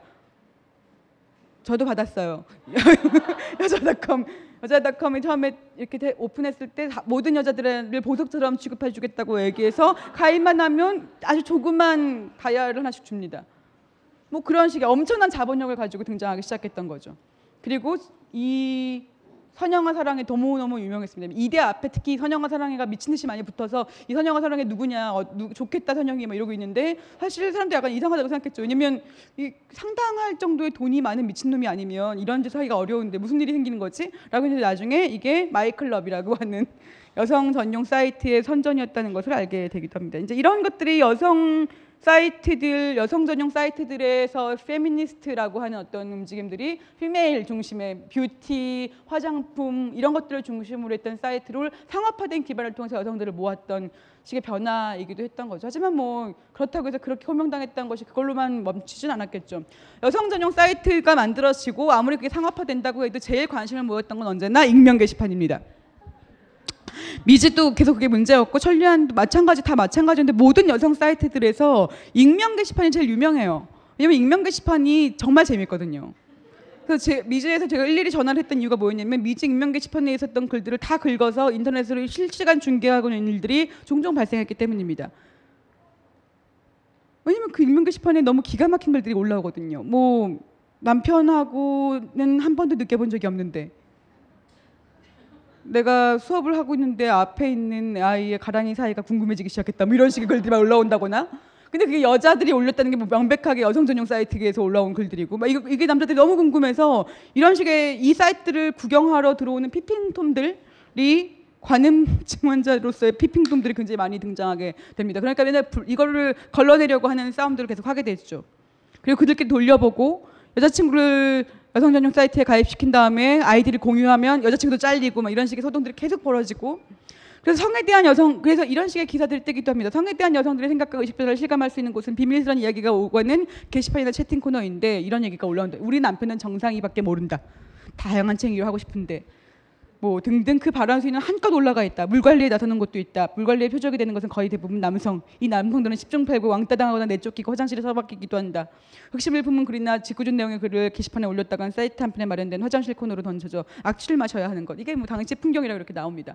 그러니까 여성 전용 사이트에 이런 식의 들끓는 성 이야기라고 하는 거에 초점을 엄청 맞춰서 이 여성 전용 사이트들에서 할 수 있는 이야기들이라고 하는 상업화된 공간이긴 했지만 여성들에게 일정 정도 자기 말을 할 수 있는 공간으로 기능했다는 것으로 읽을 수도 있을 겁니다. 자 그리고 하지만 아무리 그때 당시에 무슨 유행까지 있었냐면은 한참 벤처가 엄청 엄청 벤처 기업을 막 창업하고 이런 걸로 유명했을 때 보드 게임에서 보드 게임이 있어요. 이 보드 게임이 뭐냐면 약간 창업 프로그램 같은 게임이었는데 되게 충격을 받았던 게 그때 언니네 운영진들끼리 같이 그 보드 게임을 하고 있는데 거기에 그 실패한 사업 계획과 성공한 사업 계획을 고르면 실패한 사업 계획을 고르면 다시 돌아가야 되고 실- 성공한 사업 계획을 고르면 다시 이렇게 앞으로 진전할 수 있어요. 근데 실패한 사업 계획을 딱 골랐더니 여성 전용 사이트의 개설 이게 나와 있는 거예요. 그러니까 다 거의 망하거든요. 왜냐면 수익 구조를 찾을 수가 없으니까 거의 대부분 망합니다. 그러니까 이 위기에 빠진 닷컴 기업들이 동아줄이 됐던 것은 성인 인터넷 방송과 불법 포르노 유통이라고 하는 두 가지를 통해서 이 닷컴 기업들이 이 뭐 대부분 망하거나 아니면 남아 있는 기업들은 대부분 이런 식의 유료화에 성공한 유일한 컨텐츠로서의 다시 여성이 컨텐츠화가 시작되고 그리고 온라인 게임이 점점 성인 컨텐츠화 되기도 합니다. 이것이 인터넷 환경에 큰 변화를 만들어내기도 하고 다양한 문화 생산, 생산자들이 시장 논리에 맞추지 못 적응하지 못하고 떠나게 되기도 하는 거죠. 그래서 지금 인터넷 공간이 이 모습을 반영되는 어떤 거- 결과가 보여지고 있기도 합니다. 그러니까 문제는 똥이 쌓이는 속도가 너무 빨라졌고 자신들이 똥이라는 걸 알지만 멈추지 않고 있는 사람들이 이 똥끼리 모여서 자신들이 사- 새로운 문화를 창출해내기 시작하고 아무 의미가 없는 걸 가지고 의미를 부여하는 행동을 증오합니다. 이들은. 그러니까 뭐냐면 자신들이 똥이란 걸 알아요. 그러므로 내가 하고 있는 모든 행동들은 똥이잖아. 근데 이 똥을 가지고 똥을 똥이라고 계속 얘기하는 게 무슨 의미가 있어? 그러니까 우리가 똥이라고 우리가 얘기하는 우리도 우리가 지금 마초 짓을 하고 있거나 여성을 혐오하는 것이 나쁜 일이라거나 아니면 사회를 향해서 이런 식으로 계속된 어떤 불만들을 얘기하는 게 문제가 있다는 걸 다 알아. 그런데 이거는 다 의미가 없다는 걸 우리가 알기 때문에 여기 처박혀서 이렇게 떠들고 있는 거잖아. 이런 식으로 하는 어떤 식의 하위 문화가 발생을 해버렸던 거죠. 그러니까 비판 너희들 나빠라고 얘기하는 게 비판이 불가능해지게 됩니다. 너희들이 문제가 있어라고 하는 얘기가 비판이 불가능해집니다. 이건 이건 뭐냐면 정치적 맹- 올바름이라고 하는 것이 하나도 전략으로서 가능하지 않은 환경의 변화라고도 얘기할 수 있을 겁니다. 그래서 아무것도 아니고 아무것도 안 함이라고 하는 정서 이런 식의 정서에 깔린 게 그럼 뭐였을까? 그래서 이 현재 얘기하는 남성 중심적 인터넷 커뮤니티 갖고 있는 어떤 특성 아무것도 안 하기로서의 남성들에게 여성 혐오라고 하는 현상들로 이어지게 됩니다. 그러니까 영국의 경우에는 1970년대 중반에 계급 이동이 좌절, 좌절된 하층 계급 남성들이 향유하는 하위 문화를 doing nothing이라고 하는 아무것도 안 하기. 그러니까 뭐냐면 왜 그들은 계급 이동을 위해서 애쓰지 않을까? 왜 그들은 저렇게 아무런 쓸모없이 시간을 계속 죽일까? 왜 killing time을 하고 있을까? 왜 그들은 공부도 하지 않고 노동도 하지 않고 혹은 뭔가 재미를 추구하려고 애를 쓰지도 않고 그냥 길거리에 앉아가지고 우유곽이나 튀겨가면서 아무 의미 없는 소리를 지르거나 아니면 아무런 아무런 의미 없는 대화도 아닌 서로의 소음을 견뎌가면서 시간을 보내고 친구가 됐다고 생각하면서 이런 식의 문화를 왜 영국의 70년대 중반에 하위 하층 계급 남성 노동자들이 항의하고 있지? 이걸 굉장히 궁금했던 폴 코리간이라고 하는 문화 비평가가 이것을 doing nothing이라고 얘기하면서 아무것도 안 하기로서의 남성 혐오라고 남성되기라고 하는 식의 어, 문화적인 표현이 있다라고 하는 얘기를 하게 됩니다. 그러니까 아무것도 안 하는 게 의미가 없는 거예요, 다 의미가 없는 것. 그러니까 이건 뭐냐면 한편으로는 이 핵심 키워드가 아무것도 아니라고 하는 것은 아무 의미 있는 것도 안 하기라고 하는 것은 곧 강하지만 강하지 않은 것처럼 행동하기. 그러니까 단, 나는 진짜 내가 쓰레기고 아무것도 아니야. 나 진짜 아무것도 아니야라고 하면 이상하게 그거 고개를 구부정하게 만들거나 아니면 눈도 마주치지 않고 자기가 루저라고 하는 걸 보여, 사람들한테는 보여주나 사실 속으로는 나는 굉장히 다른 걸 가지고 있는 인물이야라고 얘기하는 이런 식의 정서가 어떤 종류의 남성되기 정서로 깔리기 시작했던 거죠. 그런데 이 남성되기 전략이라고 하는 것은 사실 무한도전에 나오는 남성들이 딱 이런 남자들이죠. 의미 없지만 의미 있어요. 사실 알고 보면. 겉보기엔 아무 의미 없는 행동을 합니다. 하지만 맥락을 읽어내면 다 아, 사실은 뭔가 있는 거예요 뒤에. 그리고 보기보다 강하거나 능력 있는 이미지를 가지지만 겉보기에는 굉장히 루저로 보이게 만듭니다. 그러니까 이런 식의 여- 유희를 즐기는 과정에서 음, 이런 식의 남성들 구제금융 이후의 남성들이 최대한 아무것도 안 하고 싶다. 이미 아무것도 안 하고 있지만 적극적으로 아무것도 안 하고 싶다. 나 얘가, 얘가 하고 있는 모든 것들은 doing 아무것도 아니다. 이렇게 얘기하면서 비판도 수용하지 않고 비판의 이유를 찾지도 못하며 이런 것들을 비판하는 사람들을 다 진지하거나 뭐 운동권이거나 어떤 식의 어떤 식의 이데올로기적 어떤 식의 사회 방식을 가지고 있는 여전히 낡은 어떤 사람들로 치부하게 되면서 이 문화를 계속 향유하고 있는 것들을 계속 발달시켜 내게 됩니다. 자, 그러면서 이런 과정에 심지어 예스컷 운동으로 이어지게 되는 것이기도 하죠. 이 얘기는 아마 저기 손 선생님이 얘기를 하실 거기 때문에 제가 길게 얘기하진 않겠습니다. 하지만 한 가지만 언급하고 싶었던 게 이거 예스컷 운동은 1990년대 중반에 청소년 법법 만들던 논리가 완전히 동일합니다. 독자를 멸시하면 메갈리베 찬동하는 작가들을 거부합니다. 여성을 멸시하면 이건 똑같거든요. 여성을 멸시하며 뭐 가부장제에 찬동하는 뭐 사이버 마초들을 거부합니다. 만약에 이렇게 얘기했다면 그게 똑같겠죠. 그러니까 이렇게 얘기하는 것들 가장 찬장한 권력이 아닙니다. 표현의 자유라고 하는 걸 결국은 표현의 폭력으로 이어집니다. 마치 내가 맞는 것 같은 구호를 가지고 그들이 가장 증오했던 어떤 담론을 가지고 올 지경이 됐다는 것은 어떤 변화일까? 이거는 어, 저는 조금 더 들어봐야 될 것 같습니다만은 표현의 자유인가 표현의 폭력인가라고 하는 논의가 재소환되면서 역시 핵심은 누구에 의한 누구를 위한 자유인가의 문제였다는 것이 드러나기도 했던 거죠. 그러니까 어, 표현의 자유라고 하는 게 진공 상태에 있는 것이 아니고 누구를 위한 자유인가 누구에 의한 자- 의한 자유인가? 이것이 중요했는 중요했던 건데 그들을 정말로 긴장시켰던 것은 자기네들의 입을 막거나 아니면 이 공간에서의 자유. 여자들이 사라져 있는 여자들이 실질적으로 사라져 있거나 여- 여- 대부분의 남쪽 커뮤니티로 만들어져 있는 이 인터넷 공간에서 그리고 자기네들이 하는 모든 행동들은 다 의미가 없다고 주장하는 그렇기 때문에 이걸 가지고 진지하게 얘기하는 것이 말도 안 된다고 얘기하는 이, 이 과정에서 바로 아무 의미 없어 보이는 행동들 똑같이 따라하며 그들의 뒤통수를 친 뒷덜미를 잡은 그룹들이 등장했던 것이 그래서 굉장히 충격적이었던 것이 아닌가 이런 생각이 들기도 했습니다. 어쨌든 역사는 반복됩니다. 제가 제, 되게 굉장히 재밌었던 건 1920년대부터 40, 30년대 그리고 1990년대 중반, 1915년 전후 이 세 가지 곳이 근대에서 굉장히 재밌는 현상들을 볼 수 있었던 곳이었던 것 같아요. 뭐냐면 새로운 여성 운동이 뭐 이런 이런 효과를 만든 적이 없는데 어쨌든 왜 이렇게 됐지?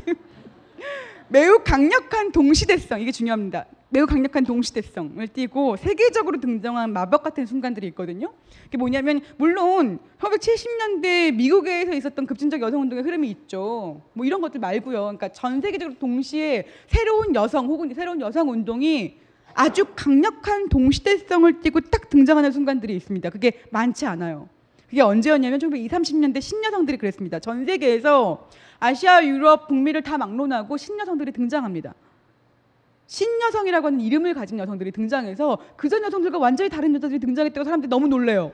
뭐지 저 여자들 갑자기 머리를 자르고 바지를 입겠다고 주장하고 자전거를 타고 다니고 공부를 하겠다고 얘기하고 자기들이 입을 가지고 있고 떠들겠다고 얘기하고 이 여자들 뭐지? 이렇게 생각했던 이 여성들이 거의 10년 뭐 세대 그러니까 뭐지 시간의 격차 없이 전 세계에서 동, 동시에 등장합니다. 굉장히 흥미로운 일이에요. 그리고 1990년대 중반에도 전 세계적으로 뭐 3세대 페미니즘이 등장했다는 얘기가 굉장히 많이 등장했을 정도로 새로운 페미니스트 그룹들이 등장하게 됩니다. 그리고 지금 2015년을 전후해서 전 세계적으로 또 굉장히 새로운 온라인 페미니스트들 혹은 사이버 페미니스트라고 이름을 붙여지고 있는 새로운 여성 세대들이 등장하고 있다고 하는 얘기를 하기도 합니다.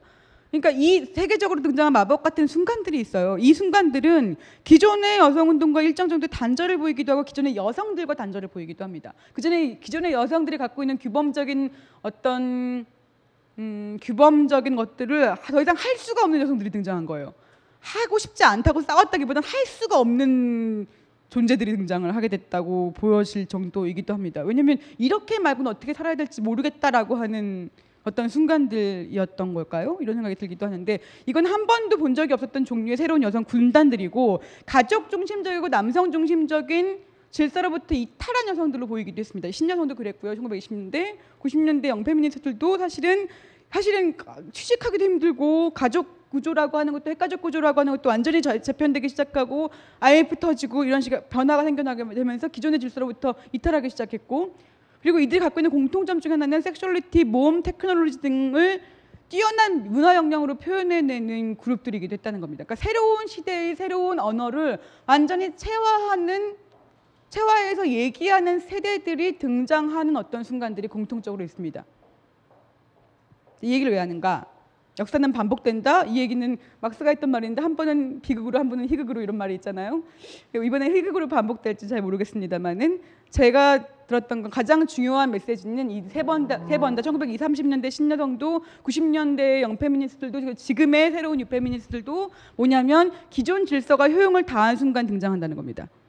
그리고 중요한 건 그 다음에 이걸로 마무리를 해도 될지 모르겠습니다만은 기존 질서가 허용을 다했고 즉 망했다는 거예요. 2, 30년대 친여성 등장하고 세계대전이 일어납니다. 그러니까 영페미니스트들은 한국이 망하고 등장했어. 한국이 등장하고 한국이 망했어요. 그러니까 이 여성들이 등장하면 그 다음에 한국이 세상이 망합니다. 왜냐하면 이 여성들은 기존 질서가 완전히 망했을 때 등장할 수 있거든요. 기존 질서로부터 이탈된 이, 이 등, 이탈된 집단들이 등장할 수 있는 이유가 기존 질서가 그만큼 힘이 약해졌고 더 이상 기존 질서로부터 어떠한 것도 얻을 수 없, 없었던 순간 등장하거든요. 그러니까 이 사인을 읽어내야 된다고 저는 생각해요. 이 사인을 읽어내야 됩니다. 이 사인이 어쩌면 마지막 기회일 수도 있다고 생각합니다.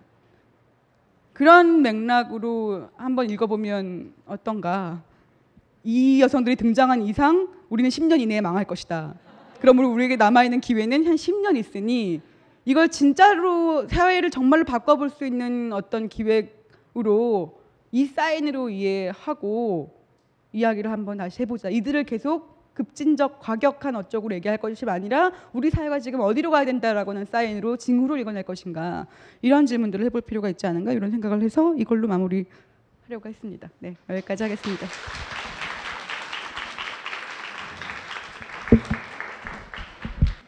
질문 들어온 거 순서대로 대답을 해- 하겠습니다.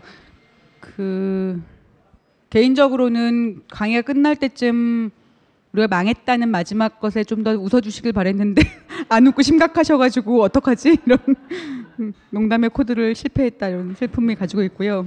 어쨌든 첫 번째 질문은 1990년대와 2000년대 영페미니스트 계층은 대부분 4년제 대학을 나온 중산층에 해당된 여성들이었냐라는 질문을 주셨는데요. 그러니까 90년대 영패미들이 대부분 4년제 대학을 나온 중산층이었냐는 질문이 얼마나 재밌는지 아세요?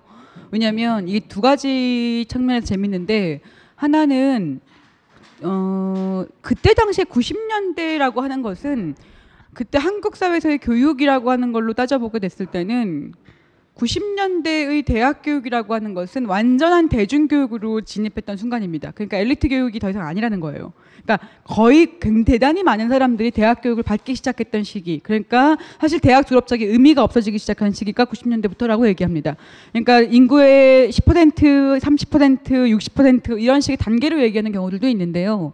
이때 90년대가 딱 대중교육으로서의 대학 교육이라고 하는 것이 있었던 순간이었다고 하는 걸 일단 먼저 말씀을 드리고 싶고요. 물론 그럼에도 불구하고 대학을 안 간 사람 더 대학 교육을 받기가 어려웠던 사람 있지 않냐 이렇게 얘기할 수 있는데 이때 당시 이때가 사실은 대중교육으로 대학 교육이 엄청나게 많은 사람들한테 어 확장되고 있었던 순간이기도 했고 상대적으로 등록금이 그렇게 비싸지도 않았던 순간입니다. 그러니까 이 얘기를 강조드린 이유가 어 90년대 후반 2000년대 아 2090년대 90 2002년 2003년도에 어 농협에서 여성들을 우선 해고하는 사건이 터집니다. 그러니까 결혼한 여성 결혼한 부부 중에 여성 우선 해고를 했던 거죠. 금융 산업에서의 여성 우선 해고가 거의 몇십만 명, 30만 명에 달할 정도로 심각하게 됐던 상태였고 제가 2003년도에 거의 조- 이 석사 과정을 졸업하자마자 한양여자대학교라고 하는 2년제 대학에 여성 직장인들을 대상으로 강의를 한 적이 있었어요. 그런데 그때 뭘 깨달았냐면 고졸 여성 금융계에 종사하고 있는 고졸 여성들의 연봉이 어, 40대 후반에서 50대 초반 정도 됐는데 6천만 원에서 7천만 원이었어요.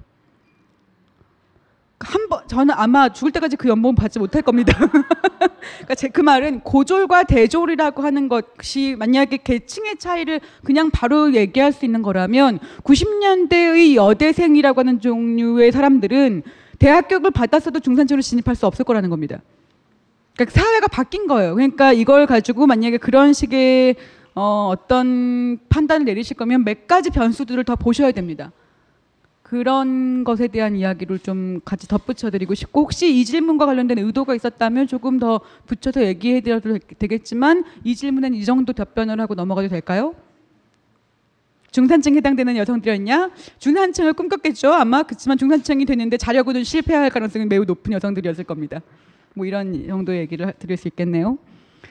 그리고 두 번째 성해방이 이루어지지 않았다고 인- 하는 한국에서 성해방이 이루어졌다면 어떤 변화가 사회 개인에게 있을지 성주체성과 창조론과 연결돼서 듣고 싶습니다.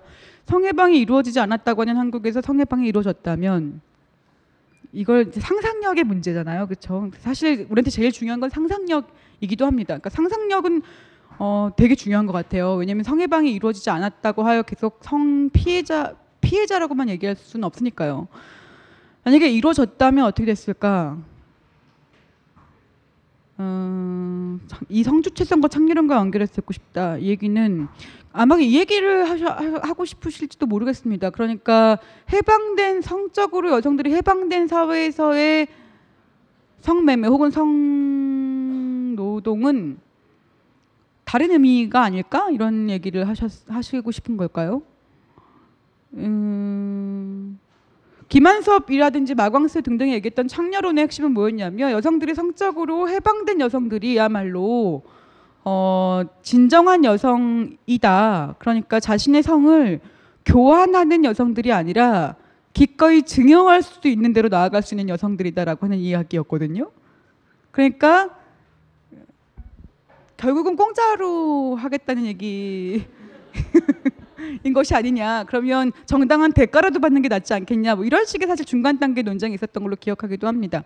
그러니까 성 주체성과 관련돼서 뭐 이런 성적으로 해방돼 더- 더 이상 억압- 억압받지 않겠다고 생각했던 어떤 사람들이 음, 성을 교환의 대상 혹은 그런 자원이라고 하는 차원으로 쓰지 않고 인격적으로 있는 교류의 한 방편으로서의 섹슈얼리티라고 하는 것을 실천할 수 있을까라고 하는 걸 고민하다가 어떤 공경에 처하게 되냐면 이런 공경에 처하게 되는 거죠. 사실은 어, 서로를 성적으로 타자화하지 않고서는 성적으로 대상화되거나 성적으로 매력을 느끼기가 어려운 상태에서 정말로 필요했던 것은 어, 아주 부드럽고 정치적으로 올바른 섹스 같은 것이 아니라 엄격하게 폭력이 금지되어 있는 상태에서의 자유로운 실험이라고 하는 것이 중요할 텐데 그러면 뭐 필요한 것은 어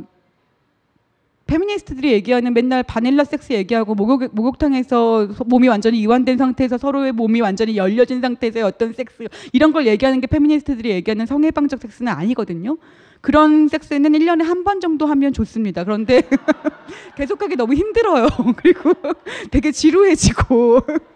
그러니까 어떤 식의 자극이나 이런 것도 굉장히 중요하기도 한데 그러면 이, 자- 이 중요한 자극이라고 하는 건 대부분 굉장히 폭력적이거나 일방적인 형태로 자극이 만들어져 있거든요. 그러면 이, 이런 식의 폭력적인 것에 자극에 익숙해지지 않은 방식의 자극을 어떻게 상상해 볼 수 있을까? 이걸 가지고 굉장히 많은 고민들을 했죠. 이런 고민들 를 때문에 나왔던 어떤 새로운 움직임 중에 하나가 뭐 페미니스트 SMer들이기도 했고 레즈비언 SMer들이기도 했고 아니면 뭐 그런 몸이라고 하는 것이나 성이라고 하는 것을 가지고 어떤 특정한 가족 관계를 만들거나 연애를 하거나 이런 식으로 가지 말고 나는 어, 자연과 결혼하겠다고 하면서 100번의 결혼을 하고 있는 여성들이 있는가 하면 그 어떤 몸과 관련되어 있는 특정한 부위의 성적인 어, 집중되어 있는 리비도를 다른 방식으로 해체해 보겠다고 해서 자신의 몸을 계속 끊임없이 개조하는 것을 어, 관심을 가지고 있는 어떤 그런 오를랑 같은 사람들도 있고요. 그러니까 다양한 페미니스트 실천들은 완전히 해방을 꿈꾼다기보다는 지금에 있는 억압을 어떻게 어, 이 지금에 있는 성적 억압이라고 하는 거에 대한 방향을 어떻게 바꿀 것인가를 관심을 가지고 있는 사람들이었기 때문에 그런 관심사로 어떤 실천들이 계속 이어지기도 했습니다. 그러니까 사실 어, 뭐 이런 거죠. 제가 굉장히 인상적이었던 것은 음, 얘기가 좀 길어져서 죄송합니다만은 수업을 하다가 여성어 수업을 하다가 그 2000년대 초반만 해도 이 수업 시간을 했- 수업 시간에 있었던 여학생들 중에 한 7, 80% 이상은 성형수술에 반대하는 입장이었거든요. 근데 지금 한 명도 없어요. 그리고 성형수술을 굉장히 열심히 실천하고 다이어트를 굉장히 열심히 하는 여성들은 점점 어떤 걸 느끼냐면 굉장히 시니컬한 기분을 가지게 된다고 합니다. 그러니까 결국은 이 껍데기가 그렇게 중요한 것이라면 이 껍데기와 관련해서 자기가 할 수 있는 기획은 굉장히 열심히 하되 여기 어떤 진심 감정 전 인격성이라고 하는 것들을 투 그런 식의 감정을 투, 투, 투자할 이유가 없다고 보기도 하는 거죠. 그러니까 사실은 사실 점점 점점 더 어, 이성애가 불가능해지기도 합니다. 굉장히 남성의 이성애적 실천이라고 하는 것이 문화적으로 힘이 세지지만 이성애 자체는 점점 불가능해지는 것 같아요. 뭐 이런 식의 상태에 놓여져 있는 것이 그러니까 왜냐면 아는 거잖아요. 자기가 1kg만 더 쪘을 때 다르게 취급했던 애들이 1kg가 빠졌을 때 이렇게 취급한다면 나는 1kg 그 이- 이- 마이너스 1kg 사이에서의 나는 어디 있는가를 고민하게 됐던 고뇌하는 여성들이 자신들의 몸이나 이런 식의 섹슈얼리티에 대해서 어떤 종류의 또 언제 다른 식의 낯선 감각들을 가지게 되고 이 몸이 어떤 종류의 타자화된 몸으로서에만 기능하는 것이 아니라 이 몸과의 관계에 대한 새로운 아이디어가 생겨나기 시작하는 순간들이 찾아온다고 생각 합니다. 이 새로운 아이디어는 예를 들면 그래서 완전히 막 총체적으로 해방적인 뿌리 없이 완전히 해방적인 어떤 상태라기보다는 그게 아무것도 아니게 되는 어떤 순간의 선언이기도 한 거죠. 나는 이렇게까지 살을 빼고 이렇게까지 성형을 해서 굉장히 예뻐졌지만 아무하고도 섹스하고 싶지 않아 라고 얘기하는 여성들이 굉장히 많기도 하거든요. 실제로 많은 여성들이 가슴 수술하고 난 다음에 아무런 성감들을 느끼지 못하고 있다고 얘기하고 한편으로 계속 끊임없이 남자들을 비웃고 남자들은 끊임없이 여자들을 비웃고 이런 식의 사태가 진전되고 있는 것이 지금의 한편으로 성적 억압과 이 성적 억압에 대한 사람들의 감각의 변화 뭐 이런 것들을 만나게 되고 있는 것 아닐까요? 어쨌든 성해방이라고 하는 것이 뭔지 잘 모르겠습니다. 성해방이라는 게 뭔지 잘 모르겠고 어떻게 가능한지도 모르겠습니다만은 회- 만약에 그런 것이 됐다면 아직 되지 않았고 앞으로도 쭉 되지 않겠죠. 앞으로도 쭉 되지 않겠죠. 성이 해방된다라는 식으로 전혀 생각하지 않습니다. 성이 해방된다는 식으로 생각하지는 않고요. 성은 계속 계속 어, 과정 실천 중에 있겠죠. 그리고 그 실, 그 과정에서 쾌락을 느끼냐 안 느끼냐의 문제에 집중하는 것이 아니라 내가 누구인지를 내가 스스로 정의내릴 수 있는 사, 있는 사회가 되느냐의 문제에 달려 있, 있는 거 있는 것 같아요. 내가 얼마나 쾌락적인 사람이 되냐가 아니라 내가 누구인지를 내가 정의내릴 수 있는가. 이게 해방의 핵심인 것 같거든요. 그러니까 내가 얼마나 다이어트를 하느냐, 얼마나 예뻐졌는가 이게 아니라 내가 나, 나를 정의할 수 있는 게 나인가 이 문제. 이게 해방의 핵심이 아닐까 뭐 이런 생각이 들기도 합니다. 얘기가 두서없이 길어져서 죄송하고요. 인터넷 페미니즘 커뮤니티는 자유로운 공간을 추구하다 보니까 조직성이 부족해서 쉽게 아이들 수 있다는 우려를 받고 있는 것 같은데 또한 기존 여성운동의 언- 연대 교류가 부족하다는 지적도 받고 그런데 반면 조직성을 추구하고 사회운동화 되어 버리다 보면은 인터넷 커뮤니티 특유의 놀이공간 유희문화 등의 특성을 잃을, 잃을까 걱정되기도 합니다. 그럴 경우 현재처럼 다른 많은 대중 여성들에게 호소력을 가질 수 없을 것 같고요. 따라서 특유의 자유로운 유희 대중성을 잃지 않으면서도 쉽게 와해되지 않고 지속 가능하기 위해선 어떤 반응 그 제가 그 실패한 사람 그러니까 그래서 이런 식의 자유로운 영혼 뭐 혹은 조직적으로 굉장히 조직적이지 않은 형태의 인터넷 커뮤니티를 중심으로 한 여성 운동 한번 해보겠다고 했다가 그게 굉장히 쉽지 않다는 걸 알게 됐던 이런 식의 경험을 해서 새로운 그룹들이 그런 식의 지속 가능성 에 대한 뭐 모델을 만들어주면 좋겠다고 생각하기도 합니다만은 제가 드리고 싶은 말씀은 지속 가능하지 않아도 됩니다. 괜찮아요. 그러니까 꼭 계속 지속 가능하고 20년, 30년 운동을 해야지 어 인정해 줄게 이렇게 전 필요 없다고 생각해요. 그러니까 어쨌든 움직이고 움직이고 조직되고 터트리고 사라지고 누군지 몰라지고 익명성 유희 이런 것들 자체가 특징이라면 지속 가능성이라고 하는 것이 그렇게 중요한 가치가 아닐지도 모릅니다. 그러니까 저는 지속 가능성이라고 하는 가치 자체를 이런 새로운 그룹들에 등장하자마자 요구하는 것은 굉장히 필요하지 않은 일이라고 생각합니다. 지속 가능성을 고민하실 거면 돈을 주면 되잖아요.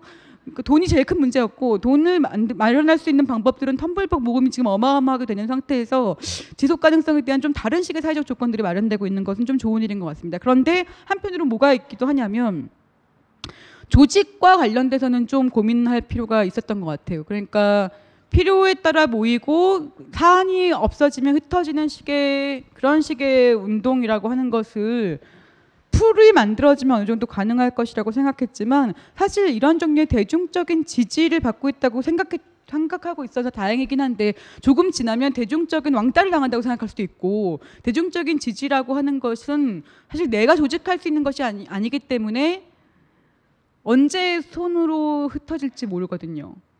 그러니까 이런 식의 대중적 지지라고 하는 것이 어떤 욕망인지 대중적 지지라고 하는 것이 이 따라올 그것을 추구하다 보면 대중적 지지가 찾아오지는 않습니다. 그러니까 하다 보니 대중이 지지한 거잖아요, 역시. 그랬으므로 대중의 지지를 잃지 않기 위해서 뭔가를 해야 된다라고 생각하는 것보다는 재밌으면 대중들이 재밌어 하는 것을 보고 그것을 확실하게 눈치채는 힘은 있었던 것 같아요. 그러니까 90년대 경험은 뭐냐면 우리가 진짜 재밌었거든요, 사실은 남들이 뭐, 뭐라건 하던 되게 재밌었던 기억이 있습니다. 그래서 되게 재밌어 보이니까 사람들이 더 되게 재밌나 보다라고 하- 왔던 기억이 있었기 때문에 굳이 조직하려고 막 그렇다기보다는 재밌어 보이게 만드는 것이 제일 중요했던 것 같아요. 그리고 기존에 갖고 있었던 권위주의적 조직 문화라든지 운동권 뭐, 뭐 이런 것들 너무 뭐 비판하시는데 사실 뭐 그런 것도 역시 운동권들도 되게 천차만별인데다가 그런 식의 아주 도태될 만한 문화를 가지고 있는 운동권들은 이미 도태됐어요. 아직 자기가 도태되는 걸 모를 뿐입니다. 그러니까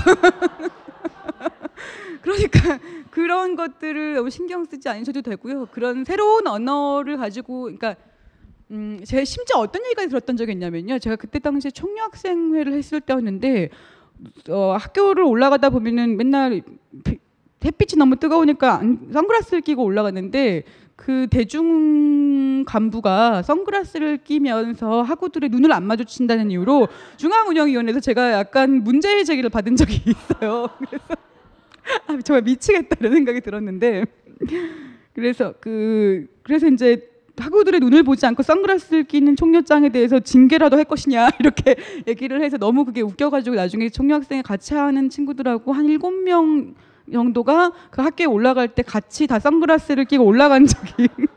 우리 이거 하나하나 시위해야 돼? 이러면서 이제 올라간 적이 있었는데.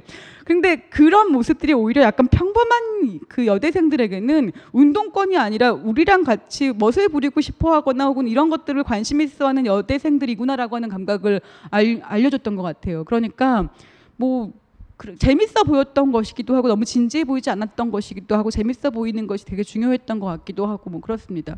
그러니까 유희라고 하는 것 놀이공간 이것 되게 중요한데 이것만은 잃지 않으셨으면 좋겠다. 이게 잃지 않으면 돈이나 조직이나 지속 가능성도 따라올 수도 있습니다. 안 따르면 할 수 없고요. 무책임하게 얘기해서 죄송하지만 전 안 따라도 할 수 없다고 생각합니다. 각 개인들은 다 남을 거거든요. 어떤 방식으로 다들 영페미니스트 어디 갔냐고들 얘기하는데 다 있어요. 안 죽었고요. 다 각각의 공간에서 다양한 방식으로 활동하고 있는데 다들 어디 갔냐고 얘기하시는데 다 있습니다. 네, 그러니까 다들 여러분도 있을 거예요 어딘가에. 그러면 되죠 뭐. 예, 여기까지 예, 질문은 다 받았고요. 제 3분 남았는데 혹시 하고 싶은 말이나 뭐 질문하고 싶은 게 있으면 해주시면 어떨까요? 네.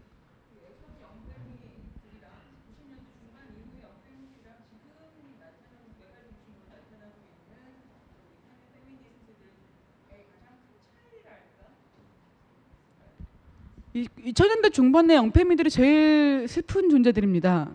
그러니까 정말로 학교에서 고립됐고 정말 운동을 한 번도 그 운동에 관해서 주목받아 본 적이 없고 정치적 올바랐다는 평가도 전체로 올바르지 않다는 평가도 받지 못한 채 학교에서 각자 너무나 고군분투를 했던 2000년대 중반의 영패미들이 사실은 저는 그 굉장히 좌절감을 느끼고 있을 거라고 생각해요. 그래서 사실 그들에게 마음이 특별히 쓰이기도 하는데요.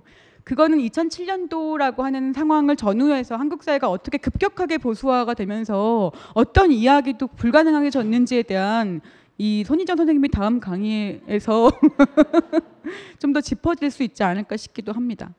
저는 2007년도를 전후했던 한국 사회의 변화라고 하는 것이 굉장히 주요한 부분들이 있다고 생각하는데요. 이 얘기만 좀 마저 하면 쭉 잠깐 하면 2007년도 전후에서 어떤 변화가 중요하냐면 이명박근혜가 등장하게 되기도 하고요. 이명박근혜의 등장과 등장을 비판하고 있는 좌파 진보 진영 그룹이 말이 험해지기 시작하는 순간이기도 합니다. 그러니까 소위 모두 말해서 모두 어떤 종류의 선이 내려가기 시- 모두 같이 하향 평준화되고 그것이 어떤 식의 태도로서 소- 통용되기 시작하는 순간 그때 여성 혐오가 빗장을 활짝 열기 시작하는 순간입니다. 그러니까 그 순간에 이 각각의 영- 어떻게든 페미니즘이라고 하는 것에 대한 정의를 실천해 보려고 했던 2000년대 중반의 영페미니스트들이 갖고 있었던 고립감이 대단했을 것이라고 생각하기도 합니다. 네, 그 정도 얘기를 드릴 수 있을 것 같네요. 네, 여기까지 할까요? 네. 어떤 정치 경제학자의 말이 생각납니다.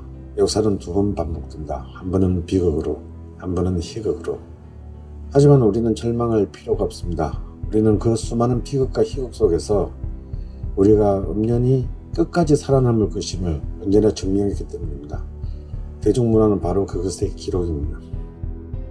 강한의 한국 대중문화사 온오프라인 서점에서 만나보실 수 있습니다. 그리고 강헌의 대중문화사 시즌 3 11월 28일부터 매주 월요일 저녁 7시 충중로 벙커원 벙커원, 벙커원, 벙커원 라디오.